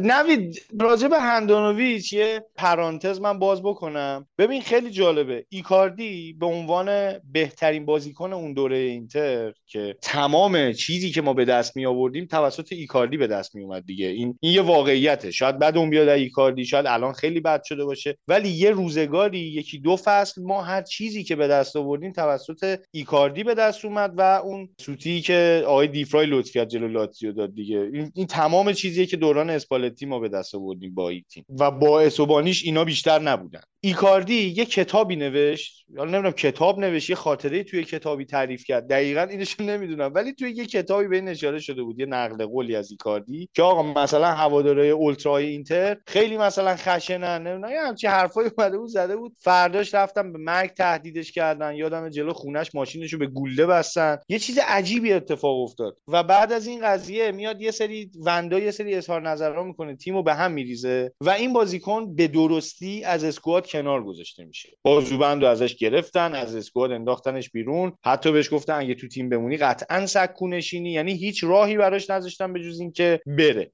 در اون سمتشو بیایم نگاه کنیم. بازوبند رو دادم به کی؟ دادم به هندانویچ یعنی هندانویچ به عنوان آدمی که خیلی اخلاق درستی داره خیلی مثلا معدب بلد تیم رو چجوری رهبری بکنه. دادن به این و این بازیکن وقتی بهش اعتراض میشه در پی اشتباهاتش. ببین اعتراض علکی هم بهش نکردن. آقا تو آباژور گذاشته بودیم جای تو اگه مثلا آباژوره یه ذره پهنتر از تو احتمالا توپ می‌خورد به این کلگیش مثلا ممکن بود منحرف بشه. مثلا بخوره به تیر بره بیرون. ولی چون شما یه مقدار نازکتری توپ خورده بهت و رفته تو گل حتی. یا اینکه توپ کمونه نکرده به درستی.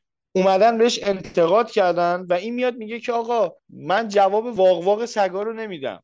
خب کی داشت انتقاد می‌کرد؟ طرفدارا دیگه. حالا صدای من و نوید نمی‌رسه به باشگاه اینتر. صدای هوادارایی که تو میلان هستن که می‌رسه به اون خراب شده که. ولی متاسفانه هیچ گونه هیچ گونه بازم تاکید می‌کنم. هیچ گونه واکنشی از سمت باشگاه ما نمی‌بینیم که بیاد یه حرفی بزن راجع یا حتی اصلا پشت پرده بیان ساکتش بکنن. و این بازیکن هفته بعدش دوباره فیکسه. این خیلی اتفاق بدیه به نظر من که هندانویش به خاطر این بازوبندی که به لطف وندانارا رو بازوشه بیاد هر چی دلش می‌خواد میگه و یه جایگاه خیلی ثابتی داره توی تیم. عملکردش اصلا قابل دفاع نیست تو این دو فصل و اگه حتی کسی الان بیاد بگه این مثلا فلان بازی واکنش نشون داده اینا من میگم باید واکنش نشون بده. یعنی طرف اگه واکنش نشون بده ما نباید بریم ازش تشکر کنیم. وقتی این کارا رو نمی‌کنه باید بیایم ازش انتقاد کنیم که این واقعا خراب کرده. و واقعا وضعیت بدی برای باشگاه رقم زده.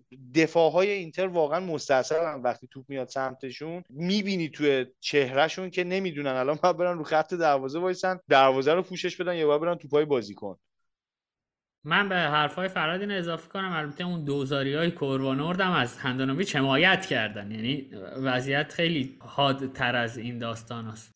فکر کنم نکته دیگه ای نباشه. یعنی میگم جدی میگم اینتر خیلی قابل صحبت کردن نیست. یعنی این وضعیته به تیم توی حمله خیلی خوبه. اینتر از نظر تفاوت ایکس جی تولیدی و دریافتی تیم دوم سری آ در شاخص های هجومی اینتر جز سه تیم اوله. هر شاخصی رو که بررسی کنی اینتر جز سه تیم اوله. و وقتی میای مثلا نگاه می‌کنی و که تیم از xG 4 14 هم 8 تا گل خورده قشنگ مشخصه کجای کار میلنگه.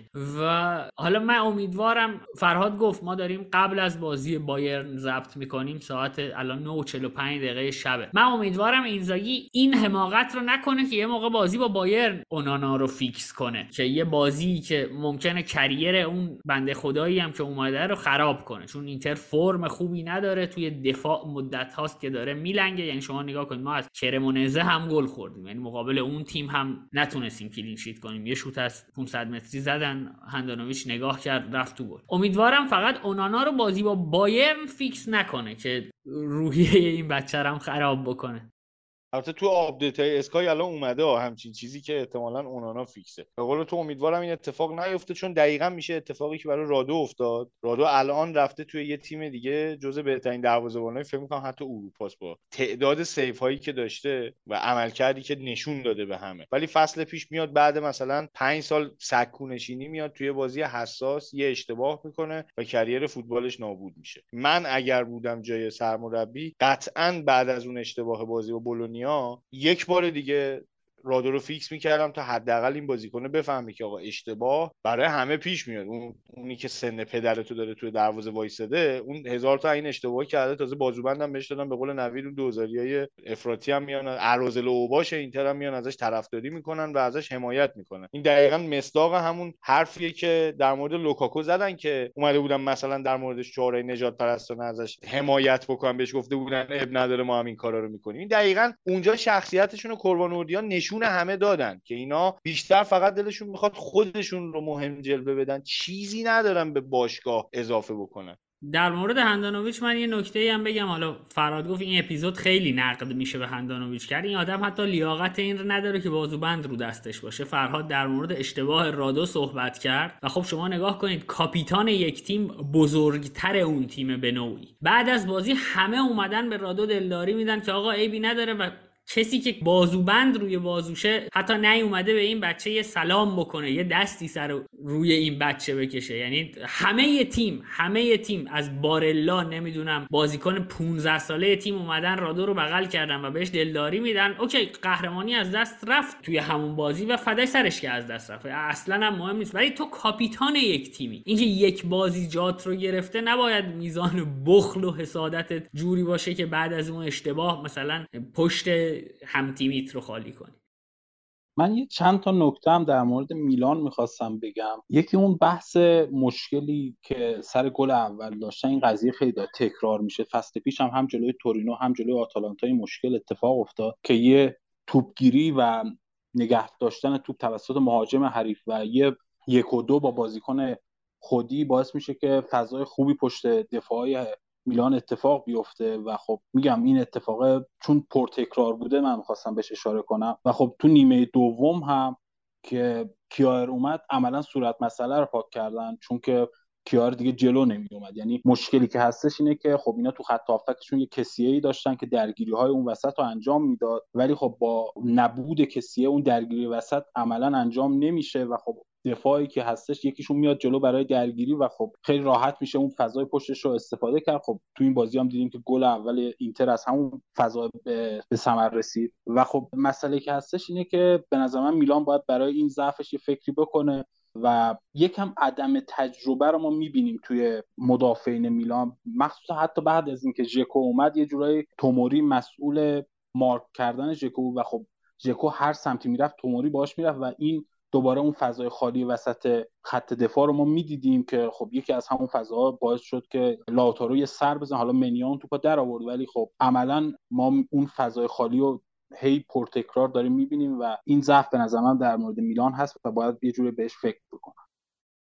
آره درست میگی. من فکر می‌کنم در مورد این ضعف میلان بیشتر هم در آینده صحبت بشه. دلیل اصلیش فکر می‌کنم خیلی واضحه. بازی دادن دو تا بازیکنی که بسیار سریعن تو حمله خیلی خوب اضافه میشن. تو دفاع خوب هستن ولی کاورهای خوبی نیستن. فکر می‌کنم اون چیزی که در مورد کیایر میگی پاک کردن صورت مسئله اشتباهه. چون کیایر به عنوان یک مدافع کاور بسیار عملکرد خوبی داره. تجربه بالایی هم داره. فضاها رو خوب می‌شناسه و توی بازی خوب می‌دونه که باید چه فضایی الان پوشش بده. توی بازی اگه شما توموری کالولو رو داشته باشی همزمان توی حمله واقعا خیلی بهت کمک می‌کنه. من فکر می‌کنم یه همچین زوجی بهتره که مثلا تو بازی با چه می‌دونم سالرنیتانا و اسپتزیا و لچه و اینجور تیم‌ها استفاده بشن. توی بازیایی که تیم مقابل قدرت تهاجمی بهتری داره و خلاقیت بهتری دارن هافبکاش فکر می‌کنم استفاده از این زوج خیلی کار درستی نباشه. یه خود سخت می‌کنه وضعیت رو دیگه برای تیم. اگر که واقعا مدافعای اینتر انقدر بد نبودن انقدر اینتر بد نبود واقعا شاید میلان هم نمی‌تونست به این راحتی نتیجه رو عوض بکنه و اون یه گله که رو اشتباه دادن خیلی کار دستشون میده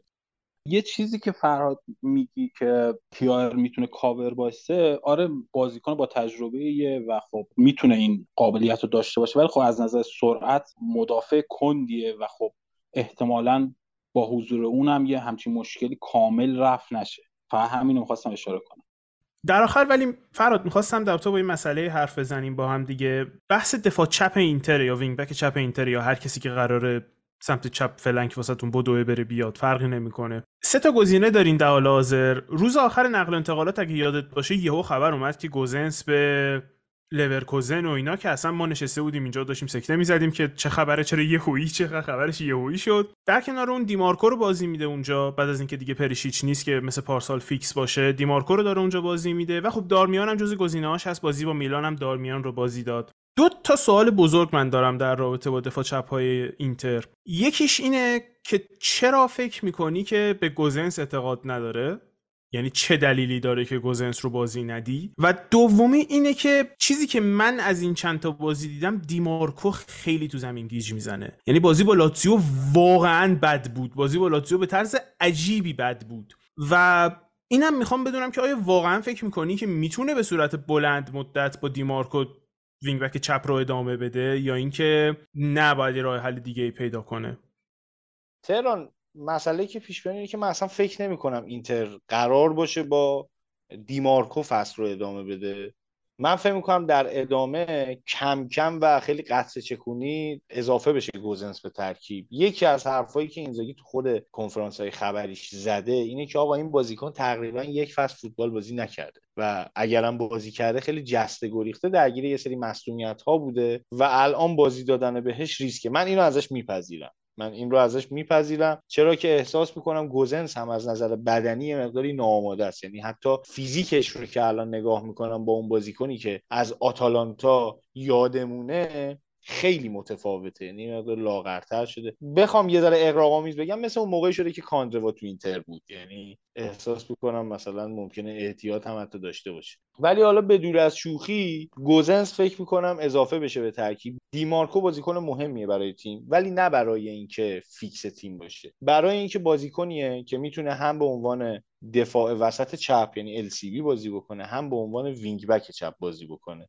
نکته خوب دیگه ای که داره اینه که روی set piece ها خیلی می‌تونه کمک بکنه. ایستگاهی‌زن بسیار خوبیه کورنرها رو خوب می‌زنه. و در نهایت دیمارکو بازیکنی که homegrown و ما مجبوریم همچین بازیکنی رو داشته باشیم یادتون باشه قبل از این بیراگی بود. به نظر من دیمارکو از بیراگی گزینه بهتری حداقل روی ست ها یه مقداری به ما کمک بیشتری می‌کنه نسبت به همچون بازیکنی. نکته دیگه که در موردش وجود داره اینه که وقتی یه همچین بازیکنی که در اصل wing back ه و عملکرد خوبی هم توی wing back توی تیم هایی که ما قرضش دادیم داشته بازی خوبی نشون داده از خودش. میایم اینو به عنوان LCB هی بازی میدیم و این بدبخت به خاطر اینکه بلد نیست دفاع بکنه هی اشتباه می‌کنه و از اون سمت ما ضربه می‌خوریم خود به خود میشه سیبل انتقادات. و وقتی بشی سیبل انتقادات میگم باز میگم این اصلا این حرفایی که ما می‌زنیم ما صبح تا شب تو توییتر و پادکست و نمی‌دونم هر جایی که می‌رسیم بیایم هر حرفی بزنیم عمرن به گوش اون یارو نمی‌رسه. به گوشش هم برسه اصلا متوجه نمیشه قاعدتا فارسی دیگه. اینو بپذیرین اما. ولی مسئله ای که هست اینه که خب وقتی سیبل انتقادات میشه روحیش رو از دست میده و عملا تبدیل میشه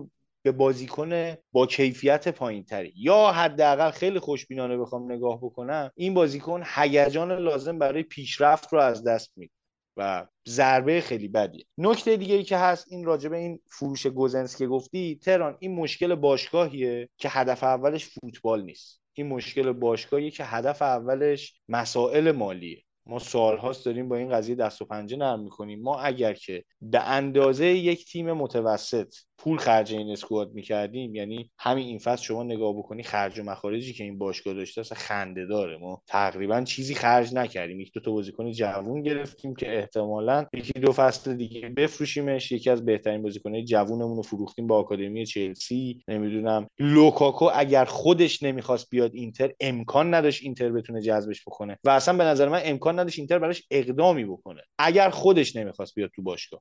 و ما الان در حال حاضر یه بنگاه اقتصادی هستیم بیشتر نگاه می‌کنیم به اینکه چقدر قرار سود بدیم چقدر ضرر.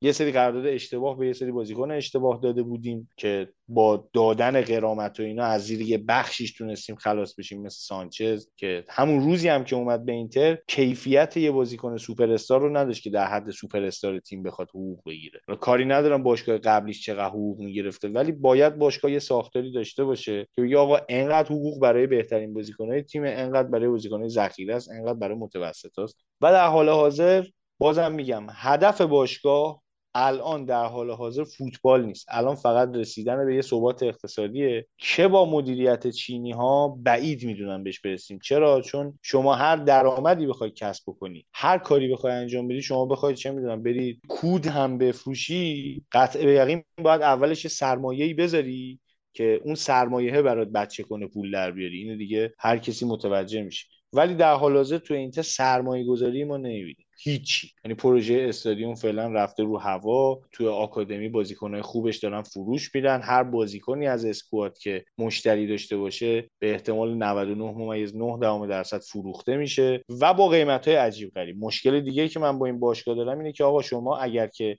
مشکل مالی داری اول فصل چرا همه رسانه ها باید بدونن که اینتر مثلا 60 میلیون فروش لازم داره برای اینکه حساباشو بالانس بکنه؟ وقتی مدافعی مثل فوفانا یه تگ 100 میلیونی مثلا می‌خوره روش چرا باید تگ قیمتی اشکرینیار بشه 60 70 میلیون؟ و وقتی 60 70 میلیون میاد مدیران تیم دست و پاشون باید بلرزه که مثلا الان باید بگیریم این پول رو این پول مشکل ما رو حل می‌کنه. من با فروش بازیکن اصلا مشکلی ندارم ها نظر من اینه که بازیکن اگه پیشنهاد خوب واسش بیاد هر کی می‌خواد باشه. بهتره که فروخته بشه تا تبدیل به مشکل باشگاه نشه. ولی این که تو بیا یه حرفی بزنی که تگ قیمتی بهترین بازیکنات بیاد پایین فکر می‌کنم مشکلیه که حالا نمی‌دونم یا تو باشگاه خبرچینی هست داره به جراید خبر میفروشه که دوره های قبلی مثلا همون اسپالتی ملعون هم از این حرفا خیلی می‌زد که توی رخکنمون ما جاسوس داریم تقریبا. یعنی همه اخبار رخکن خیلی راحت درس پیدا می‌کنه به بیرون که فکر می‌کنم خیلی هم بیراه نمی‌گفت. کنته یکی دوبار بهش اشاره کرده بود. فقط اینزاگی راجبش حرفی نزده. و این مشکل دیگه ای هم هستش که توی مدیریت نقل و انتقالات ما داریم. راجب سرمایه گذاری باز میگم. ما اگه سرمایه گذاری می‌کرد تیممون یعنی مدیریت و مالک تیممون. ما هم اول فصل برمر رو مثلا خریده بودیم به عنوان بهترین مدافع فصل گذشته سری ها و این فصل توی خط دفاع اگر یک بازیکن یه عملکرد بدی از خودش نشون می‌داد ما صد درصد جایگزینش رو داشتیم. و همین الان با خیال راحت می‌تونستیم مثلا یکی مثل دیفرای عبور کنیم یا اگه اشکرینیار مصدوم بشه می‌تونیم سکته نکنیم. ولی خب متاسفانه این اتفاقات افتاده. امیدوارم اتفاقات فوتبالی فصلی رو برای اینتر رقم بزنه که خیلی دیگه وضعش اینی که هست بدتر نشه. ولی خیلی هم امیدی بهش ندارم. ممنون فرهاد. من فقط یه نکته هم بگم. ما در مورد میلان هم صحبت کردیم. دوست داشتیم. مهدی یا سامان هم باشن ولی پزشکان کاتبک هرچی تلاش کردن نتونستن اونا رو به مسابقه برسونن. و ما هم دیگه ته می‌دونید که ما نظم و انضباط شاخصه اصلی پادکستمونه. یعنی حتما باید روز پنجشنبه یا جمعه به دستتون برسه. خواستم بگم که بعد نگید چرا مثلا در مورد میلان حرف زدید میلانی نداشتید. زورمون می‌رسه. اینجا پادکست سری آ ما مال اینتریاس مجیدم که دیدید قاچاقی آوردیم اینجا. خب ممنون از بچه ها بریم یه موزیک گوش بدیم و برگردیم با بخش انگلیس.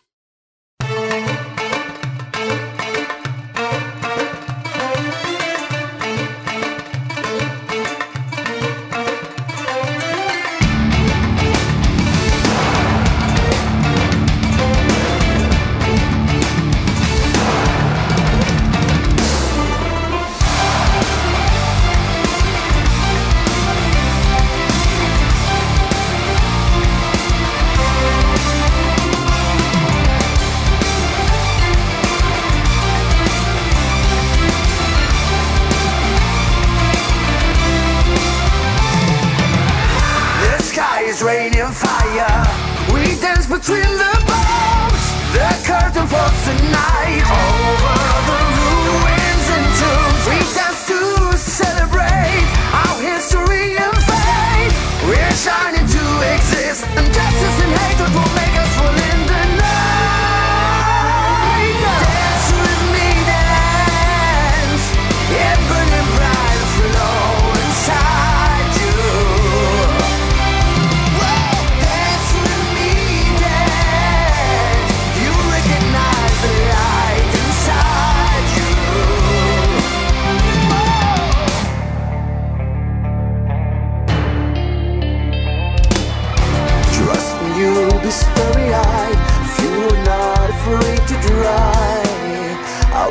side.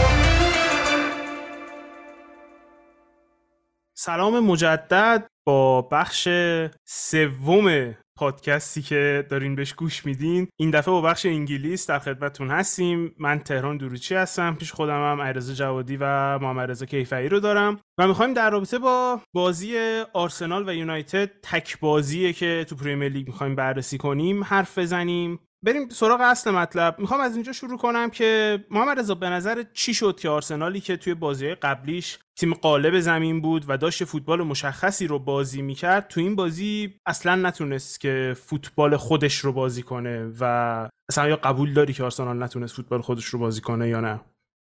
سلام تهران سلام به همه کسایی که دارن ما دنبال می‌کنن و میشنون. ببین هم آره هم نه. یعنی جواب واقعا صفر و یکی نداره و واقعا باید به این بازی به چشم متوسط عملکرد آرسنال در کل فصلهای پیش و این فصل نگاه بکنیم یعنی چی؟ منظورم اینه که آرسنال توی جایی در لحظاتی از بازی می‌خواست اون بازی خودش رو نشون بده و تونست و در بعضی از فازهای بازی و در دقایقی از بازی هم نتونست اون بازی که مثلا ما تو پنج بازی قبل دیده بودیم رو به نمایش بذاره. ببین من اول می‌خوام یه شروع بکنم در مورد اینکه آرسنال چرا به اینجا نرسید و حالا ما انتظارهایی که به وجود اومده بود از آرسنال که خب خیلیا می‌گفتن آره می‌خوان برای قهرمانی بجنگه بعضیا حتی می‌گفتن سهمیه‌شو حتمی کرده با این بازی که داره نشون میده. ولی من خواستم یه چیزی بگم که هنوز اون ذهنیت شکننده آرسنال هست. یعنی شما تو یکی دو سال پیش هم نگاه بکنید سر بازی مخصوصا خارج از خونه این خیلی بیشتر محسوستر و مرئی تره یعنی یک بیننده که بیطرف باشه خیلی راحت میگه که این آرسنال چرا بازی هایی که در داخل خونه امارات اجرا می‌کنه و بازی می‌کنه تفاوت محسوسی داره با بازی که خارج از خونه است و فشار هوادارای رقیب روی تیم هست. ببین خب من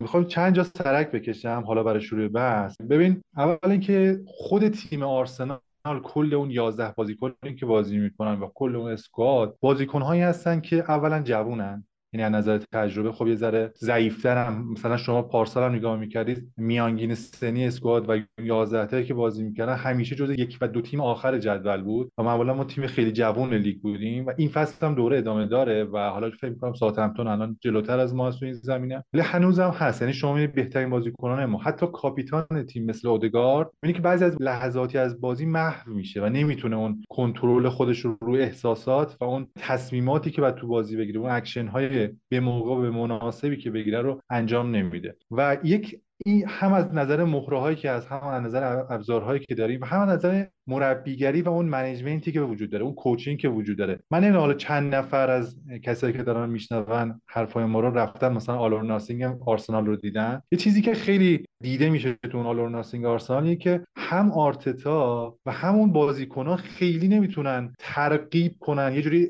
تحریک کنن احساسات رو. من حالا خیلی صحنه خوبی داره اون All or Nothing اس هم در حد مخالفت آرتتا نمی‌خوام اظهار نظر کنم. ولی اگه شما مثلا مقایسه کنید با All or Nothing ای تاتنهام یا سیتی که در اونجا گواردیولا و مورینیو هستن حالا به عنوان دو top manager ی که می‌شناسیم خیلی خوب می‌تونن بین دو نیمه رو تحریک بکنن احساساتشون رو تحریک کنن به صورت یک جنگجو وارد بازی بکننشون. ولی خب آرسنال اینجوری نیست و خود آرسنال هم چنین ذهنیتی نداره. وقتی صداش تونش از یه لولی می‌رفت بالاتر صداش می‌گرفت نمی‌تونست استفاده بکنه از اون کلمات F word که بتونه تحریک کنه بازیکناشو. تو این زمینه ضعف داره و خود بازیکنام من داشتم نگاه می‌کردم ما فقط فکر می‌کنم ژسوس مارتینلی وایت ژاکا رمزدیل بازیکنایی هستن که همیشه شما می‌بینید که mentality شون توی بازی ها معمولا ثابته و ثبات خوبی دارن. ولی بعضی از بازیکنان مثل ساکا اودگارد و سالیبا که تازه اضافه شده گابریل که تو بازی بزرگ همیشه زیر فشار از خودش ضعف نشون میده. اینا همیشه باعث شدن که تو بازی بزرگ نتونیم اون عملکرد صد درصدی رو ببینیم. من حالا اول از mentality تیم خواستم شروع بکنم. حالا شما می‌تونیم وارد بحث technicality و این مباحث tacticality هم بشیم. حالا هر جور سوالی دوست دارید بپرسید. حالا می‌خوام اینم چون علیرضا می‌بینم که می‌خواد نظر بده در مورد بازی. حالا اتفاقا این بحثی که کردیم محمد رضا بحثی که قبل از ضبط اپیزود من با علیرضا دربارش حرف زدم بحث mentality و بحث تجربه و پختگی که توی اسکوادتون هست و بحث من بیشتر سر آرتتا بود. ایرزا می‌دونم که تو هم در این رابطه حرف داری و بذار حالا که داریم حرفش رو می‌زنیم حرفش رو بزنیم. چقدر احساس می‌کنی که خود آرتتا در کنار ترکیبش آدم و مربی کم تجربه و در نتیجه احساسیه؟ و سوالی که برای من پیش میاد در قبال اسکوادش اینه که آیا احساس نمی‌کنی این کم تجربگی بای دیزاینه؟ و اینکه آرسنال تیم کم تجربه و تیم جوونی داره بخشیش خواسته خود آرتتا بوده بخشش نتیجه کارهایی بوده که آرتتا کرده و اگر این رو از من بپذیری که خواسته خود آرتتا بوده و دیزاین خود آرتتا بوده چقدر ما می‌تونیم این قضیه رو به عنوان یک بهانه ازش استفاده کنیم یا به قول معروف بپذیریمش که خب تیم کم تجربه بوده و کم آورده تو فلان برهه. اول از همه سلام عرض می‌کنم به تو تهران و محمد رضا ببین آره منم حس می‌کنم که آرتتا این که تیمش تو این چند ماهی که گذشته به مراتب بهتر شده نسبت به باقی دوران خودش و سالهای قبل آرسنال اما تصمیمات خام هم دیده میشه توی کارهایی که آرتتا انجام میده.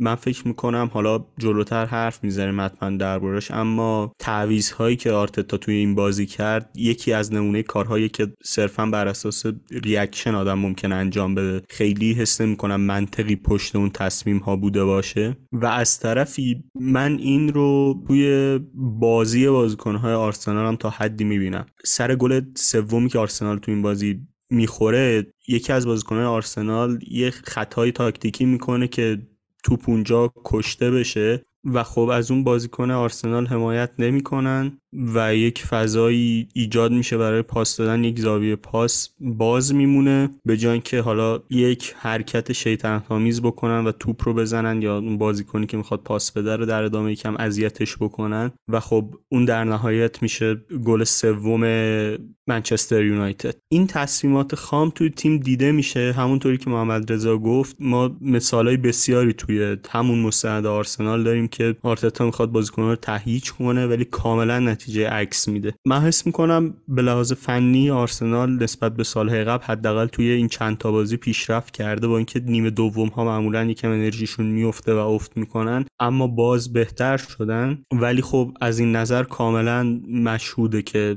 تیم در شرایط مناسبی نیست. اما اگه سراغ سال دومت بریم من حس می‌کنم یعنی هم آرتتا علاقه داشت هم این مسئله تو ترکیب آرسنال وجود داشت. یعنی قبل از حضور آرتتا بازیکنهای مثل ساکا مارتینلی یا اسمیترو همچنین سالیبا خریداری شده بودن توی ترکیب آرسنال و خب بعد از اون هم بازیکنهایی مثل رمزدیل اضافه شدن یا تومیاسو اضافه شد که اونها هم چندان با تجربه نیستند. بعضا سنشون هم کمه. ولی خب حس می‌کنم سعی کردن با توجه به اینکه یک کره جوون دارن بازیکنهای جوونتری رو هم به ترکیبشون اضافه بکنن که اینها در کنار هم رشد بکنن. یک ترکیبی از هر دو اتفاقی بود که می‌تونست برای آرسنال بیفته. خب من با حرف علیرضا موافقم. ولی ببین علیرضا بعضی از این چیزهایی که شما گفتید و تهران در مورد که خب بای دیزان بوده یا نه به نظر من خیلی عمدی نیست. یعنی بر حسب اینه که واقعا کاری می‌تونسته باشگاه آرسنال بکنه یا نه. ببین قبل از اینکه پنجره باز بشه آرتتا در یه مسابقه با اسکای فکر کنم داشت. موجی پرسید که خب حالا برای این پنجره مثلا شما می‌خواید چیکار بکنید؟ در نظر دارید که چه ویژگی هایی چه امکانی به این تیم اضافه بکنید. و اونجا گفتش که ما یک پنجره و دو پنجره تقریبا گذروندیم و بازیکنان جوان و با پتانسیل بالا رو به تیم اضافه کردیم و از این حرکتی هم که داریم انجام میدیم و از این سفری که داریم انجام میدیم برای پیشرفت تیم هم راضی هستیم. ولی الان موقعیه که باید بازیکنهای پخته بازیکنهایی که کلاس بالایی داشتن در سطح بالایی بازی کردن زیر فشار تونستن عملکرد خوبی داشته باشن رو اضافه کنیم به تیم. خب ببین آرسنال وقتی که وارد پنجره شد دوست داشت که سری بعضی از پستایی که خب الان ضعفش خیلی دیده میشه تقویت بکنه. ولی ایده این بود که خب ما الان این همه صبر کردیم به قول معروف زغوره حلوا ساختیم پله پله اومدیم جلو. حالا برای این مسیری که خیلی زحمت کشیدیم فش خوردیم نیایم اوورپی کنیم. حالا منظورم اوورپی سر یک پنج میلیون ده میلیون نیست. شما مثلا می‌بینید که برای مارتینز بوده 20 میلیون قیمت رفت بالاتر. و اصلا شاید از نظر مالی هم باشگاه آرسنال راضی نبوده باشه. یعنی از نظر فنی که هیچی از نظر مالی هم شاید اصلا امکان اینکه بتونن جذب کنن رو نداشتن. و این اتفاق افتاده. حالا بحث اینه که خب ما بچانسی هم آوردیم. مثلا شما ببینید قبل از بازی یونایتد که ما پنج بازی برگزار کردیم خب شماره 6 خوبی داشتیم. حالا پارتی توی یو بازی کرده النی سابقه بازی زیادی داره. ولی این بازی خب لوکونگا مشخص کرد که بازیکنی نیستش که بهش اعتماد بکنی. خب یک چیزیه که شما برای هر پست معمولا دو تا بازیکن انتخاب می‌کنید و این اتفاقی که پست 6 که عملا شاید تاثیرگذارترین پست تیم باشه و به صورت دومینووار روی تمام بازیکنهای همسایه و مجاورش تاثیر بذاره مصدوم بشن خب خب چیزی که اتفاق غیر منتظره و باشگاه شاید پیش بینی نمی‌کرد که مثلا النی با یک بازی بیاد و مصدوم بشه. و من نمی‌تونم خیلی ایراد بگیرم از این با اینکه باشگاه انگار تلاششو کرده بود و روز آخرم رفته سراغ داگلاس لوئیس و خب نتونستن جذب کنن. محمد رضا من اصلا با حرفت مخالف نیستم و کاملا موافقم که اتفاقا تلاش شده بازیکنهایی که تو رنج سنی پیک کریرشون هم به ترکیب آرسنال اضافه بشه. تو حتی تو همین بازی یعنی توماس پارتی 27 8 سالش بود که به آرسنال اضافه شد. تو همین پنجره ژسوس و زینچنکو که جفتشون 25 سالشون بود به ترکیب آرسنال اضافه شدن مشخصا این برنامه وجود داشته. اما حرف من بیشتر در مورد این بود که استارت پروژه سعی شد که یه سری از اون بازیکنها برن به شکل قرضی بازی کنند و حالا اون بازیکنهایی که توانمندن از دید آرتتا بمونند و به نوعی بیشتر فرصت به بازیکنهای جوان رسید و خود آرتتا هم تو یکی از پنجره که پنجره قبلی آرسنال بود تلاش کرد که اون کری که می‌گیره از بازیکنها سنشون پایین تر باشه تا این پنجره که خب تیم به این ثباتی رسیده بود و بازیکنهای با ثبات تری نیاز داشت. ببین علیرضا من با حرفت کاملا موافقم. آره اصلا چیزی که گفتیم درسته. ولی خب ببین یه ایرادی که هست در مورد اینه که آیا چشمانداز آرسنال خیلی بلند مدت نیست؟ یعنی منظورم اینه که به خاطر اون اعتماد به نفسی که ادو آرتتا داشتن از طرف هیئت مدیره و خود اون آقای کرانکیا این بودی که خیلی انگار براشون اهمیت نداشته اون اتفاقاتی که ممکنه برای مثال دارم میگم نیم فصل دوم پارسال شاید مثلا می‌تونستیم یک مهاجمی بیاریم و حتی یه هزینه بکنیم که شاید به دردمون نخوره ولی می‌شد سهمیه گرفت خب؟ ولی میگم این انقدر اعتماد به نفس زیاده بعضی جاها شاید هم خیلی دیگه داره اوور می‌کنه باعث شده که ما سر راه حلای کوتاه مدت نتونیم تمرکز کنیم و عمیقا فکر کنیم و چاره براش بیاندیشیم. سعی می‌کنیم هی حواله بدیم به آینده. من اینو نمیگم صد درصد بده. به نظرم شاید در بلند مدت چیز خوبی باشه. ولی اگر امسال هم تیم نتونه سهمیه بگیره من فکر کنم اتفاقات خوبی براش نمیفته و دیگه صبر پروژه تموم شده و صبر هوادارا بعد از اینکه چهار سال حالا آرتتا اومده دیگه هوادار انتظار داره که امسال پاشو محکم کنه آرتتا پاشو صفر بکنه بگه آقا این سهمیه رو ما گرفتیم با هر بازیکنی که من جذب کردم. دیگه برای من اهمیتی نداره که و داره با ساکای 20 ساله بازی می‌کنه داره با مارتینلی 21 ساله بازی می‌کنه. اینو در نظر بگیرید که ساکا با اینکه 21 ساله هست ولی نزدیک 50 تا بازی پرمیر لیگ داشته. خیلی بازی ها کرده. تقریبا یک بازیکن با تجربه است. دیگه نباید بگیم بازیکن بی تجربه. مارتینلی هم همینطور. مارتینلی هم اگر فصل پیش شروع می‌کرد می‌گفتیم درسته. مارتینلی خیلی بهش فرصت داده نشده بازیکن بی تجربه است. ولی اینا دیگه کم کم بازیکن با تجربه شدن و می‌تونن حالا برای خودشون در دقایق حساس بازی تمرکز داشته باشن. پختگی لازم رو داشته باشن. حالا این بازی من فکر کنم که اتفاقی که برای آرسنال افتاد نادر بود. یعنی همین مسئله شیش من فکر کنم خیلی تحت تاثیر قرار داده بود کل بازیکن‌های دور بر تیمو. یعنی یک شیش خوب نداشتن برای یک تیم مالکیتی واقعا سمه. و شما تمام پلن هایی که داری رو ممکنه به هم بریزه. هم نظر فاز دفاعی و هم نظر زمانی که شما مالکیت نداری می‌خوای پرس کنی counter press کنی و کار دیگه انجام بدی. اتفاقی که افتاده ببین آرسنال مسیری که داشته مثلا شما بازیهایی که پارسال تو اولدترافورد انجام داده دو سال پیش تو اولدترافورد انجام داده مقایسه کنید این بازی آرسنال فوتبالی که می‌خواسته آرتتا انجام بده رو به نمایش گذاشته. تا دقایق نمیگم 90 دقیقه ولی حدود 60 دقیقه تیم برتر زمین بوده dominate کرده. یونایتد مجبور شده بیاد تو box ش دفاع بکنه. حتی وقتی که شما نگاه کنید دقیقا اتفاق کی میفته وقتی که مارتینلی گل می‌زنه و یک شوک روحی انگار می‌خوره به تیم آرسنال که ما تیم بعده نیستیم. بیا جلو جرأت داشته باش شهامت داشته باش پرس بکن counter press کن سریع توپ از یونایتد بگیر با پاسای طولیتر و ریسکیتر بیا یونایتد رو تحت فشار قرار بده. و این اتفاق بعد از اون گل مارتینلی رخ میده. و حالا اتفاقی که دوباره باعث میشه آرسنال عقب بیفته اینه که تیمه به نظر من یکی از دلیلش دوباره برمیگرده به اون ذهنیت. نمی‌تونه counter press بکنه و توی انتقالا شکست می‌خوره. اتفاقی که شما مثلا ببینید توی دقایق فکر کنم 50 تقریبا 51 من چون بازی دوباره نشستم دیدم آرتتا داد می‌زنه داد می‌زنه میگه که compact compact یعنی میگه که تیم جمع بشه سریع وقتی که توپ دست میده فشار بیاره به بازیکن‌ها هافبک‌های مخصوصا اریکسن و برونو که این کار انجام نمیده. اودگاردی که تو بازی قبل میده که چقدر خوب counter press می‌کنه و وقتی که آمار میاد همیشه بازیکنی بوده که بیشترین دوندگی داشته. الان معلوم نیست که سرش دنبال یار بازیکن رو نمی‌بینه. لوکونگو که از بازی خارج خیلی راحت آت میشه. این اتفاقا رخ داده.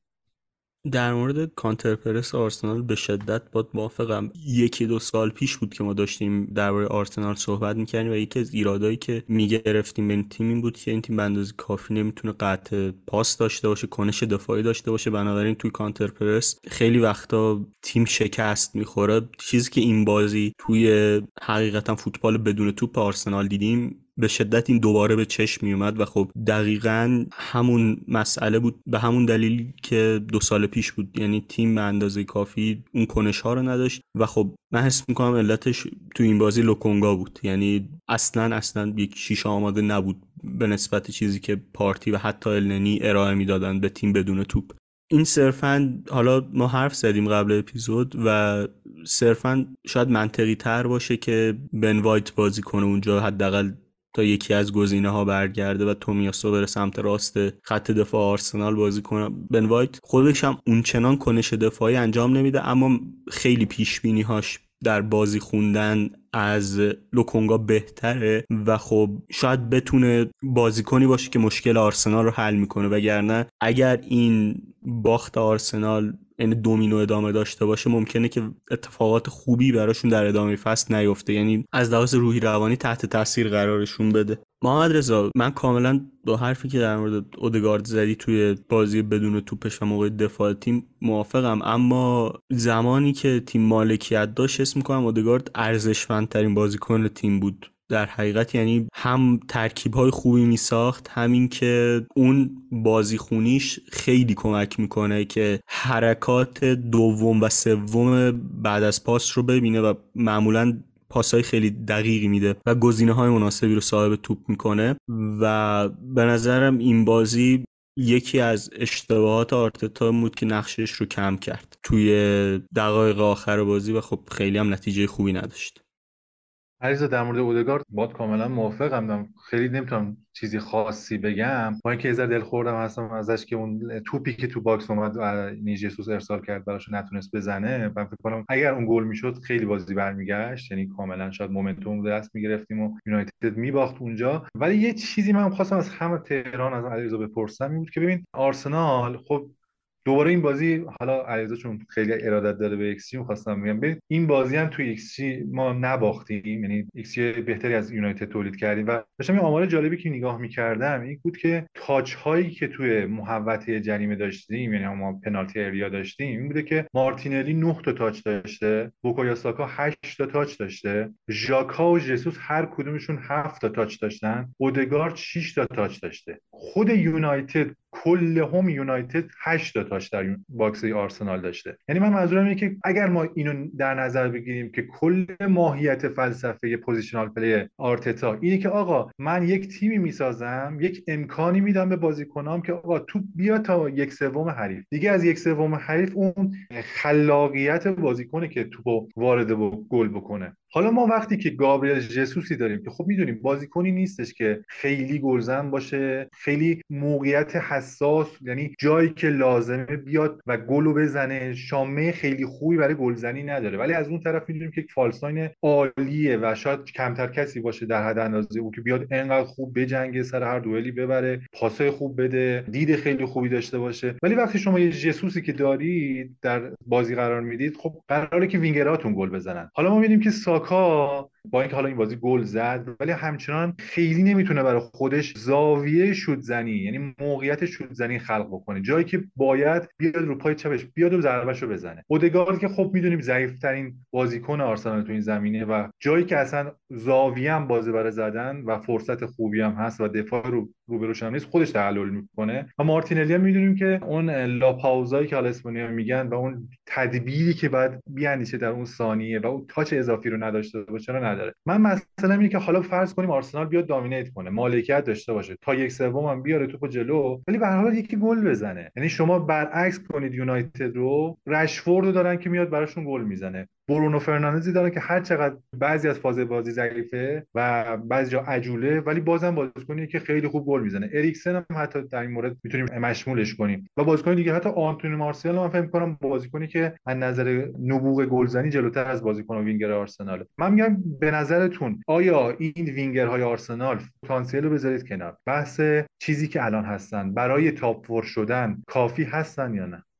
حقیقت قضیه اینه که محمد رضا نه. یعنی شما در حال حاضر توی squad تون یک گابریل ژسوسی رو دارین که خب خوبتونه. در واقع به نظر من گلزن ترین بازیکنتونه. نه نظر این که مثلا چقدر بزنه از این نظر که چقدر توانایی زدن داره. چقدر توانایی finishing داره. چقدر توانایی اینو داره که تو جاش وایسه و چقدر ثبات داره. نفر بعدی احتمالا مارتینلی. من چیزی که از مارتینلی می‌بینم محمد رضا احساس می‌کنم یه چیزی ازش در میاد. یعنی یه چیزایی تو بازیش نشون میده که اگر درست کوچ بشه و خودش هم عقلش پاره سنگ بر نداره یه بازیکن خیلی خوبی میشه تا سه چهار سال آینده. اما الان نداره و خب طبیعی هم هست طبیعت بازیشه طرف 21 سالشه مگه چقدر تجربه بازی داره؟ مگه چقدر تجربه داره؟ تجربه به قول معروف بزرگتر از بازی خودش. اون مسئله ای که من بعضی وقت دربارش حرف می‌زنم که تو به عنوان بازیکن بتونی از خودت خارج بشی و درک کلی نسبت به بازی داشته باشی که تو خیلی چیزا کمکش می‌کنه. و حقیقت قضیه اینه که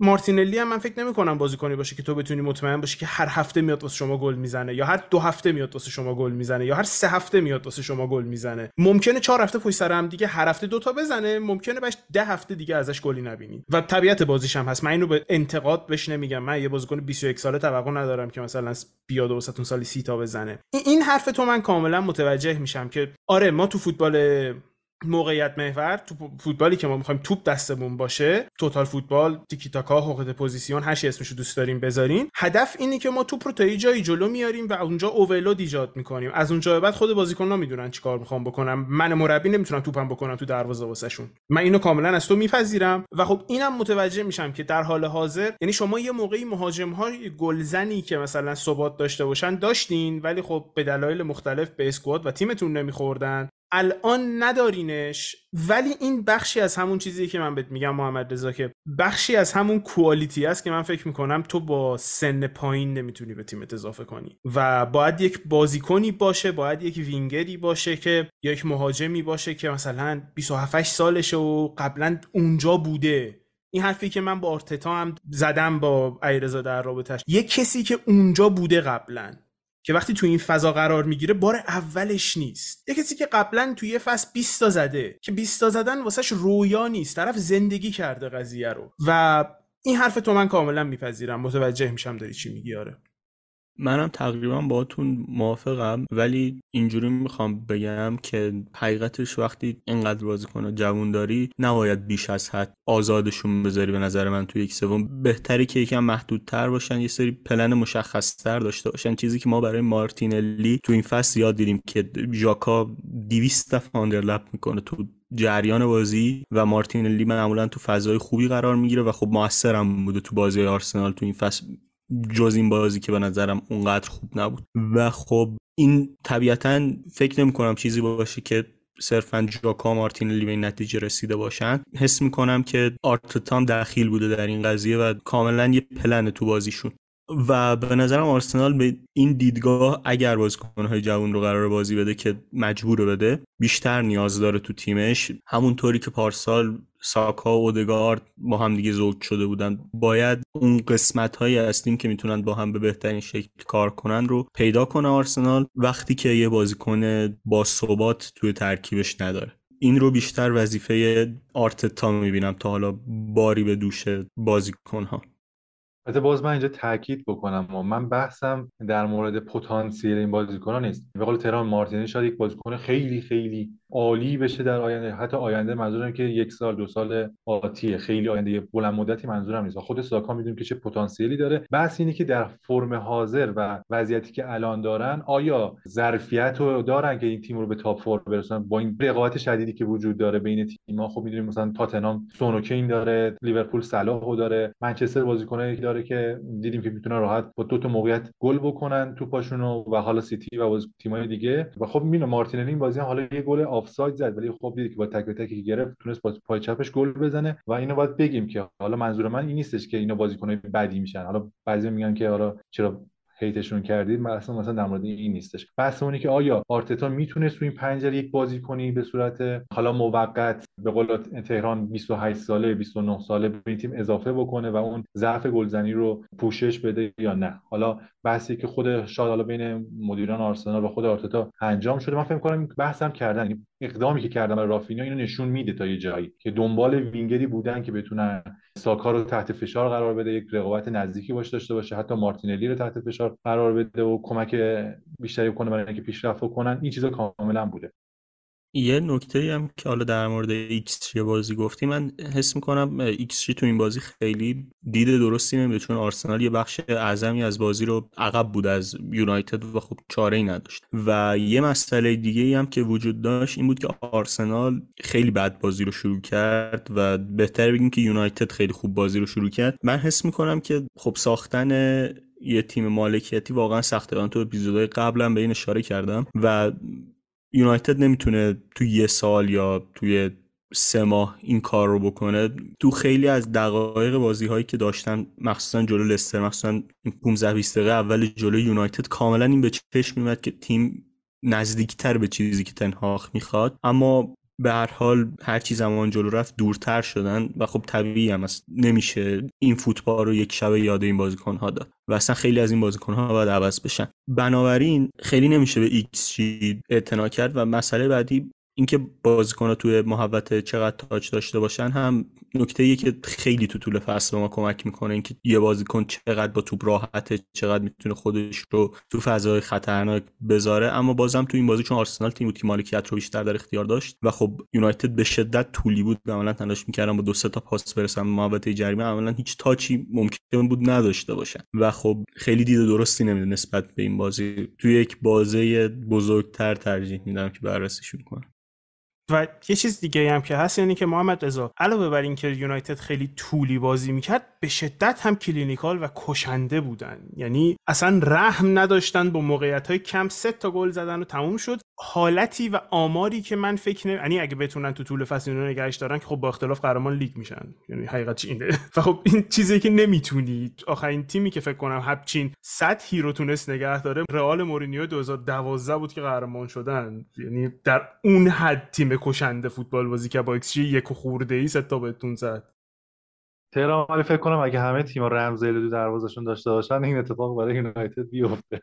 واقعا رمزل حالا من شوخی می‌کنم در رمزل خب می‌تونست بهتر توپ بگیره هر تا گلو ولی بازی فوق العاده ای داشت تو بیلداپ آرسنال. من کمتر بازی از یک دروازه‌بان دیدم که اینطوری بتونه پرس رقیب رو بشکنه و پاسهای فوق العاده ای می‌داد مخصوصا روی فول بک های تیم. یعنی پرس یونایتد اینجوری بود که دو تا مهاجم تیم یعنی به صورت 4 4 2 پرس می‌کردن و بعضی جاها 4 3 3 و این طور بود که میومدن مهاجماشون روی مدافعان مرکزی آرسنال فشار می آوردن و عملا اجازه نمی‌دادن که رمزدیل با گابریل سالیبا بازی کنه. و اتفاقی که میافتاد این بود که یه فضای خیلی خوبی برای full back های تیم به وجود میومد چرا؟ چون یک پاس ریسکی با رمزدیل می‌داد یعنی پاسی که قوسدار بود. چون که از لحاظ کاور کردن طول پاس اون خط پاس یونایتد موفق شده بود. ولی خود بازیکن‌های آرسنال تو پستای کناری مخصوصا full back و وینگر آزاد بودن و اینو خیلی خوب به صورت chip پاس می‌داد رمزل و تقریبا خونسا می‌کرد. فشاری که یونایتد توی یک سوم هجومی آرسنال می آورد در مورد یونایتد و این ایکس که گفتی علیرضا در موردش صحبت کرد آره حرف درسته. من اصلا خیلی نمی‌خوام استناد بکنم بگم که آره آرسنال خیلی عالی بود حقش نبود تو این بازی چون که فلان ایکسیش باید بهتر و بیشتر از یونایتد بود. نه اصلا این بحث نیستش. ولی یه چیزی رو می‌تونیم اینجا در نظر بگیریم این که آیا آرسنال افتضاح بود؟ به نظر من ایکسی نمی‌تونه نشون بده که نه افتضاح نبود. آیا آرسنال آینده بدی داره؟ به نظرم ایکسی نشون میده که فکر کنه که یعنی من تحلیلم اینه که از ایکسی که نه به نظرم ما موقعیت ساختیم. شاید بازی بعدی می‌تونستیم از این موقعیتی که داشتیم گل بزنیم. head مارتینلی شاید اگه دخئایی نبود که اون توپو بگیره یه دروازه‌بان گل می‌کرد. خود اودگارد شاید اون توپش میافتاد رو پاش گل می‌کرد. این اتفاقا می‌تونه رخ بده. مهم اینه که ما تونستیم موقعیت داشته باشیم و تا یک سوم خوب بیایم جلو. ولی در مورد یونایتد یک نکته خیلی قشنگ گفت که مالکیتی نمی‌تونه حالا تنهاق بسازه و اینا. من اتفاقا حالا اگر آرسنال بخوایم کم کم ازش بگذریم و به سراغ یونایتد بریم جالبه که یونایتد دوباره برگشته به همون زمان اوله که انگار هر چقدر بازیکناش تاچ کمتری دارن افیشنترن کارآمدترن و فوتبال بهتری رو نمایش میدن. مثلا شما بار دومی که داشتن بازی میدن چقدر مکتامینه خوب بازی کرد. یعنی مکتامین وقتی که توپو می‌گرفت در زمان مالکی اصلا که ساده بازی بکنه خیلی کار اضافی انجام نده در راحت ترین گزینه پاسش رو پاس بده. و کار اضافی انجام نمی‌داد و در زمانی که توپم نداشت خیلی به صورت اگریسیو میومد و اذیت می‌کرد. هم اودگارد و هم ژاکار یعنی هر دو تا هشت آرسنال رو پوشش میده تقریبا. و ببینید که خب بازیکن‌های یونایتد تقریبا بازیکنایی هستن که کم تاچن یعنی برونو کم تاچه و عالیه تو این زمینه. رشفورد وقتی که پشت دفاع براش بندازی بازیکن فوق‌العاده. هر چقدر تاچشو بیشتر بکنی انگار عقلش کمتر میشه اون هوشش کمتر میشه وقتی تاچ بیشتری داره. کل خط دفاعیشون و خود دخیام همین مورد صدق می‌کنه براشون کاملا. من یه چیزی که تو بازی مکتامینه دیدم توی این مسابقه این بود که کمتر قایم می‌شد. مکتامینه یکی از بزرگترین عادتاش اینه که تو بیلداپ قایم میشه. اما تو این بازی این اتفاق نمیافتاد و اصلا توی بیلداپ قایم نمی‌شد. با این وجود خیلی پاسه ارزشمند و فوق العاده نمی‌داد. چیزی رو انجام می‌داد که مربی ازش خواسته بود پاسهای خیلی ساده ای می‌داد خب این خیلی به یونایتد کمک کرده بود. مسئله بعدی که من حقیقتش نسبت به شک دارم اینه که چقدر میشه با بهترین بازیکنهای این تیم فوتبال مالکانه که حالا اگر فکر کنیم تنهاخ مد نظرش رو بازی کرد یعنی من نمیگم نمیشه اما شک دارم که با برونو بشه که اون فوتبال رو بازی کرد. یعنی این تردید تو این بازی هایی که حتی این فصل دیدم خیلی پررنگتر شده که حالا برون خیلی بازیکنیه که پاسای اجاب انگیز رو ترجیح میده بده توی فضای بسیار بسیار خالی. معمولا تو فوتبال مالکانه کم پیدا میشه و نمی‌دونم چقدر ممکن باشه و آیا اصلا تنهاخ توی بلند مدت یا میان مدت علاقه به جایگزینی برونو داشته باشه توی کوتاه مدت که بعید می‌دونم. ولی این شک رو هم دارم یا مثلا من فکر می‌کنم که رشفورد اونچنان مناسب اون فوتبالی که تنهاخ توی آشاکس بازی می‌کرد نیست. خیلی بازیکن رانریه و تو این بازی هم خیلی خوب نشون داد این رو که اگر شما فضا بهش بدید رشفورد هم با زاویه بدن مناسبی که داره واسه فرار کردن هم با timing مناسبی که داره کاملا استفاده می‌کنه و خب خیلی خیلی مناسب فوتبالیه که تن‌هاخ حداقل تو چند بازی گذشته دوست داشته بازی بکنه و ترجیح داده بعد از اون دوتا شکست اول فصل به سمتش بره. دو تا نکته رو اشاره کردین برام جالب بود می‌خوام دربارش بگم. یکی یه چیزی گفتی حالا باز برمیگرده سر بحث آرسنال ولی فقط می‌خوام به این نکته اشاره کنم که گفتی آیا آرسنال افتضاح بود یا نه؟ آرسنال در لحظه ها افتضاح بود. یعنی یکی دو لحظه بود که آدم فکر می‌کرد یا خدا این چی بود؟ مثلا سر گل دوم بود که خط دفاعیتون دو تا دفاع وسط ها نبودن که تو اون لحظه نگاه می‌کردی و می‌گفتی خدا اینا دارن چیکار می‌کنن دقیقا و این چه فوتبالیه. ولی در طول بازی وقتی دقت می‌کردی تیم بد نبود ولی تو یه لحظه های اینقدر بد بود که آدم دلش می‌خواست دستی بزنه تو سر خودش. یه بحث دیگه ای که کردی ایرزو می‌دونی نظر من در تو مکدامینه چیه؟ اما این قضیه قایم شدن از توپ واقعا یکی از چیزایی بود که بعضا بازیش رو می‌دیدی. دلت می‌خواست که من بعضا فکر می‌کردم که مثلا من مربی باشم میرم تو, زمین می‌زنم تو گوشش. که ببین تو فوتبالیستی اگه تو دست دادی هم دادی. توپ قایم نشو. حتی اگه تو دست دادی هم دادی. مهم نیست. فقط تو رو خدا قایم نشو از تو و این مسئله بود که یکی از چیزایی که من فکر می‌کنم که باید زیر نظر تنها از خودش خارج کنه. یعنی من نمیگم با توپ خوب شو. نمی‌تونه از یه حدی با حد با توپ بهتر بشه. بازیکن معجزه که نمی‌تونه بکنه. حداقل کاری که می‌تونی بکنی اینی که این لطف رو در حق همتیمی های دیگت بکنی که خودت رو تو موقعیت قرار بدی که بتونن به پاس بدن. نهایتش اینی که می‌زنی زیرش. نهایت قضیه اینه که توپ به تو که رسید این فوتبال مالکیتی که ما بازی می‌کنیم و بیخیال میشیم و تو می‌زنی زیرش. اما تحت هیچ شرایطی ما نمی‌تونیم فوتبال مالکیتی بازی کنیم وقتی یکی از هافکامون از توپ می‌خواد قایم بشه. و این قضیه میگم من خیلی مکدامینه رو دوست دارم خیلی نظراتی دارم در رابطش که می‌دونم با نظرات علیرضا مخالفه. اما این یه قضیه به نظرم باید درست می‌شد توش و این بازی به نظرم درست رفتار کرد. بگذاریم برسیم به یه مسئله دیگه ای که جز مسائلی بود تو یونایتد که باید تو کوتاه مدت حل می‌شد و باید براش تو بلند مدت هم یه راه حلی پیدا کنن. بحث خط دفاع یونایتده که خب پارسال که از بدترین جاهای تیمشون بود و بازیکنایی داشتن که بنا به دلایلی بیرون گذاشته نمی شدن یا حتی بگذریم از اینکه بیرون گذاشته نمی‌شدن. یه جورایی حالت آنتاچبل داشتن تو تیم. حالتی داشتن که حتی ما هم که بیرون نگاه می‌کردیم می‌گفتیم خب فلانی آنتاچبل نمیشه بهش دست زد. مهمترین کسی هم که الان تو ذهنمه لوکشاه که حتی ما که بازی رو نگاه می‌کردیم و مثلا شاید من به شخص فکر می‌کردم که لوکشا به اندازه کافی خوب نیست برای اینکه برای یونایتد بازی بکنه اما هیچ وقت فکر نمی‌کردم که کنار گذاشته بشه. اما گذاشته شده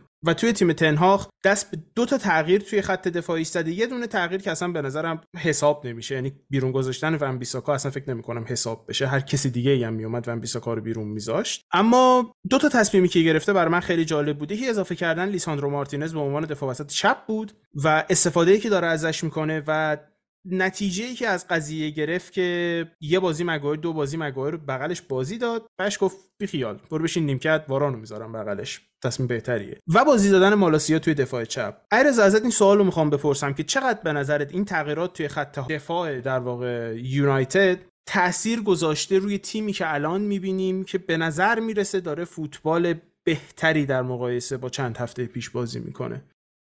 من بازم اینجا از زاویه برعکس می‌بینم قضیه خط دفاع رو. یعنی حس می‌کنم تنهاخ به این نتیجه رسید که نمی‌تونه اونقدر از بالا بازی کنه از بالا بازی کردن که تو بازی اول اول دوم بازی کردن چندان از بالا نبود. اما خیلی چند بخشی بود تیم این جزیره بود و دفاع هم بالا بازی می‌کردن و فضای پشت سرشون خالی بود. بنابراین تغییر استراتژی داد و تغییر استراتژی درستی هم داد. دو تا مدافعی از تیم رو بازی میده که توی محوطه جریمه بهترین مدافعای تیمن. دو تا مدافعی که اگریسیون می‌تونن در صورتی که رقیب می‌خواد شوت بزنه خیلی خودشون رو راحتتر جلوی توپ پرت کنن راحتتر عمیق دفاع می‌کنن. چیزی که ما از مگوایر نمی‌بینیم واقعیتش. و برای مثال تو همون چند دقیقه که مگایر بازی کرد حالا اون صحنه که کارت زرد گرفت خیلی تقصیر خودش نبود اما اگر مارتینز بود احتمالا اونجا توپ رو می‌گرفت. یعنی به خاطر سرعت و اون شدتی که بازیش داره احتمالا میپرید جلوی بازیکن و توپ رو می‌گرفت یا حداقل به شکلی خطا می‌کرد که کارت زرد نگیره. و یه صحنه بود که اصلا پنالتی نبود اصلا نمیگم پنالتی بود ولی برخورد پیش اومد بین مگوایر و بازیکن آرسنال که ممکن بود مگوایر کار دیوونه بازی در بیاره اون صحنه پنالتی بشه. چیزی که اگر باز مارتینز بود راحت تر کنترلش می‌کرد. یعنی مگوایر تو دقایقی که بازی کرد نشون داد که اونقدر تو عمیق دفاع کردن خوب نیست و برای همینم هست که اون زوج دفاعی بازی می‌کنن. از طرفی خب یونایتد اونقدر به مدافع پا به توپ احتیاج نداره. واران سر گلی که خوردن خب سوتی داد. واران یه ریسک بیجا برداشت و خب توپ لو رفت. شاید اگه مگوایر بود اون اتفاق نمیافتاد اما خب تو جریان بازی هم یونایتد بیشتر اذیت می‌شد در صورتی که واران بازی نمی‌کرد. بنابراین من حس می‌کنم به خاطر تغییر سبک بازی تیمه اگه تو طول این فصل بخوان بازی بکنن که از بالا بازی کنن حس می‌کنم مگایر به ترکیب برگرده اما توی فست های بعد حس می‌کنم حتما یک مدافع وسط می‌گیرن. مثل کاری که می‌خواستم بکنن و تیمبر به هر دلیلی انتقالش کنسل شد. یعنی خیلی آینده بلندی برای مگایر در تیم تنهاخ من نمی‌بینم. ولی تو جریان این فصل اگر فرصت باشه که بخواد با سبک خودش بازی بکنه سبکی بیشتر بازی کرده در آژاکس در حقیقت به اون سمت میل داره تنهاخ. در مورد لوکشا و مالاسیا هم توانایی دفاعی مالاسیا خیلی خوبه. توانایی هجومیش هم خوبه ولی بازم به همون دلیل سبک بازی خیلی آزاد نمی‌کنه مالاسیا رو که جلو بره و overlap بکنه و کمک بکنه به وینگر چپ و ترجیح میده که ساختار دفاعیش رو محکمتر نگه داره تنهاخ. توی این چند تا بازی. بنابراین طبیعی که به لوکشا کمتر بازی برسه و نیمکت نشین بشه. خب لوکشا تو یک به یکا مدافع خوبی نیست. خیلی تصمیمات بدی می‌گیره تو اون لحظات و در حال حاضر یونایتد هم با سبکی بازی نمی‌کنه که نیاز داشته باشه. حتما در چنین حالتی یه فولبکی داشته باشه که حمله توپ خیلی خوبی داشته باشه یا به نوعی اوورلپ های خوبی داشته باشه سانترای خوبی بکنه فعلا یکی رو می‌خواد که کنترل بکنه خط دفاعیش رو و خب مالاسیا قطعا بازی کنه بهتری تو این زمینه از لوکشا و جای پیشرفت بیشتری هم تو تمام زمینه ها داره با توجه به سن و سالی که داره. در مورد دفاع یونایتد حالا علیرضا گفت من دوست داشتم بگم یه چیزی هم. ببین من حس می‌کنم مگوایر بازی و یا دفاعی که انجام میده خیلی بیشتر غریزیه مثلا فوتبالی که در ابتدا ازش نگاه می‌کنه انگار تمام حرکاتش خیلی منظم و ساختارمند نیستش. مشکل اساسی که من مگایر دارم دقیقا همینه و خیلی موقع زوج خودش رو به زحمت میندازه. من فکر کنم ایرادی که داشت و خیلی زود تنهاخ فهمید این بود که انگار مارتینز و مگایر نمی‌تونن با هم دیگه سازگار باشن و فهمید که باید یه وارانی بذاره که انگار بازیکنی که بیشتر نظم میده چرا؟ چون خود مارتینز هم خیلی شبیه مگوایره یعنی بازیکنی که خیلی بیشتر موقع out position میشه میاد جلو سعی می‌کنه aggressive باشه. و این باعث شده که دو تا بازیکن aggressive نظم دفاعی رو به هم بزنن. سمت راست که خب ما خیلی وقت می‌دونیم فولبک مثل آرون وان بیساکا اون آگاهی محیطی لازم برای فولبک رو نداره. ولی وقتی که شما براش اون فضایی که داره در سمت راست خط دفاعی سانتر میشه یعنی تیم حریف سانتر می‌کنه خیلی نمی‌دونه توپ داره کجا میره نگاه نمی‌کنه مهاجم پشتش هست حرکت مهاجم رو پیش بینی نمی‌کنه. این اتفاقی بود که برای وان بیساکا افتاد. و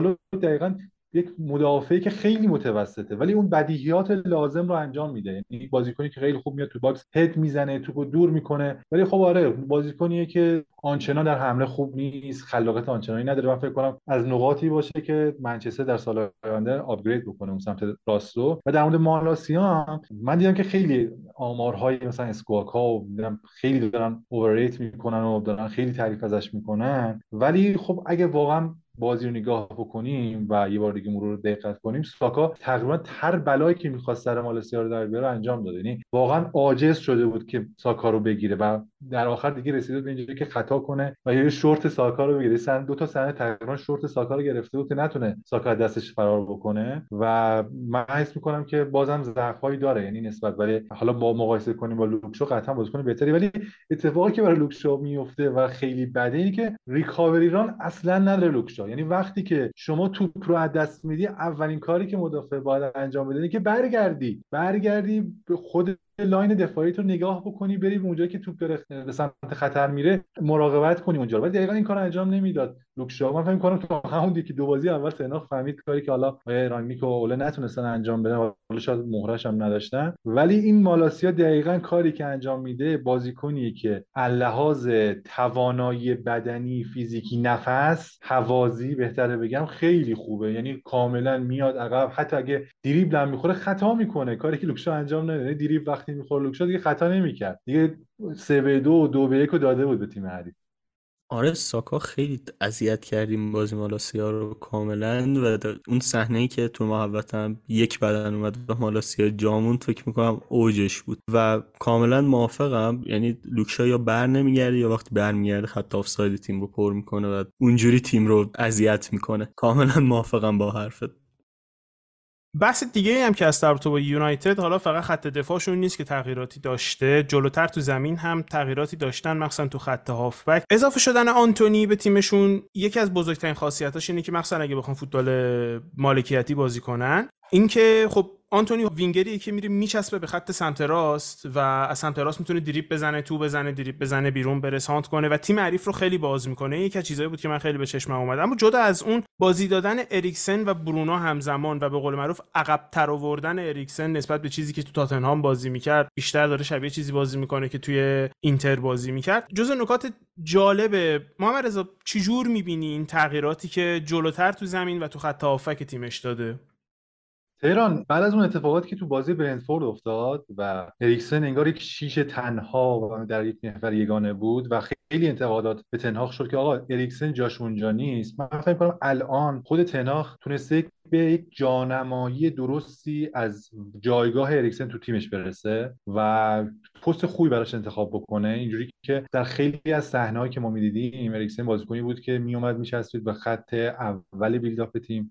فاز اول بیلداپ تیم. و از طرفی هم تنها نمی‌شد. یعنی تو بازی برنتفورد می‌دونی که خیلی تنها می‌شد و وقتی که فشار می آوردن بهش به خاطر اون فیزیکی که حالا تحلیل رفته نسبت به سالهای گذشته و اون مشکلی که حالا نمی‌خوام اسمش رو ببرم و خیلی دردناک بود براش خب یه ذره شک و تردید در مورد مسئله جسمانیش بود. ولی الان فکر کنم که توی تیم خیلی خوب تونسته جای درستی براش پیدا کنه. تناخ بابت اون نبوغی که تناخ داشته. اینجوری که وقتی که توپو می‌گرفت یونایتد اولین کسی که نگاه می‌کردن اریکسن بود. اریکسن بازیکنی بود که خیلی خوب خودش رو می‌تونست تو بازی قرار بده. و با کمترین touch و با timing عالی پاس طولی می‌داد برای برونویی که تو فاز دو سه حضور داشت. یعنی اینجوری بود که برونو اصلا نمیومد نیمه بر نمیگشت تو زمان مالکیت به نیمه زمین خود منچستر و سعی می‌کرد که در همون پستی باشه که پاس آخر رو بده. و این لینک بین اریکسن و برونو واقعا زیبا بود انگار به یک نخی و همدیگه متصل بودن و خیلی خوب همدیگه رو پیدا می‌کردن. اینجوری بود که انگار یک playmaker تو فاز یک و دو اریکسن بود و یک playmaker دیگه ای داشت. آقای تنهاخ در فاز سه و حالا فاز نهایی که یک سوم حریفه برای گلزنیه.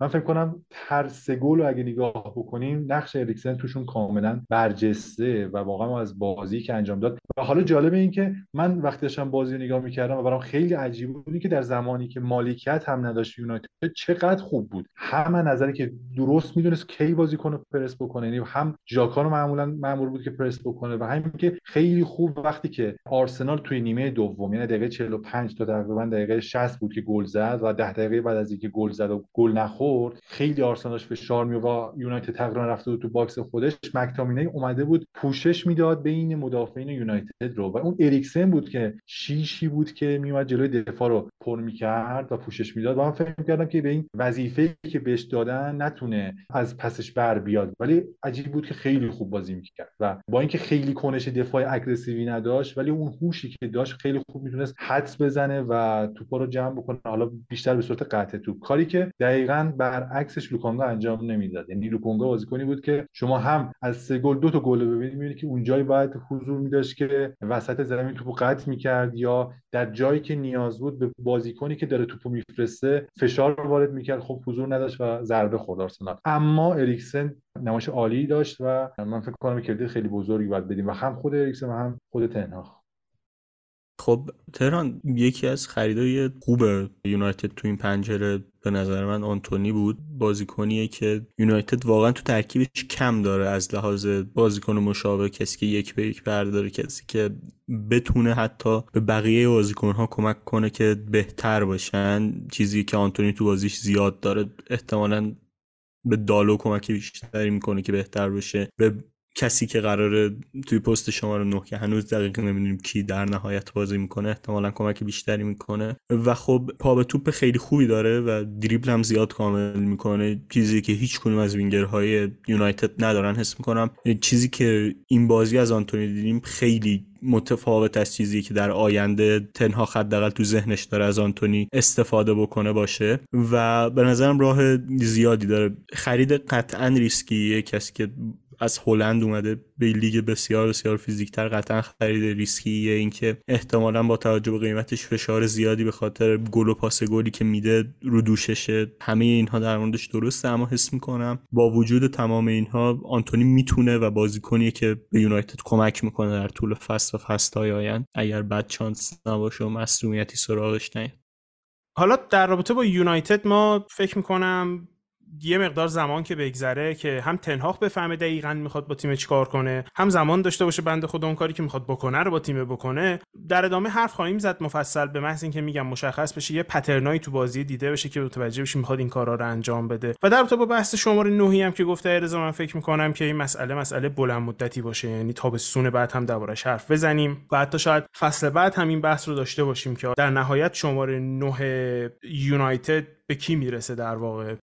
ممنون از اینکه تا اینجا به ما گوش کردین. بخش لالیگا بخش سریا و الانم بخش انگلیس. ممنون از اینکه با ما بودین. ممنون از اینکه به ما گوش کردین. امیدوارم که لذت برده باشین. طبق معمول مواظب خودتون باشین و خداحافظتون.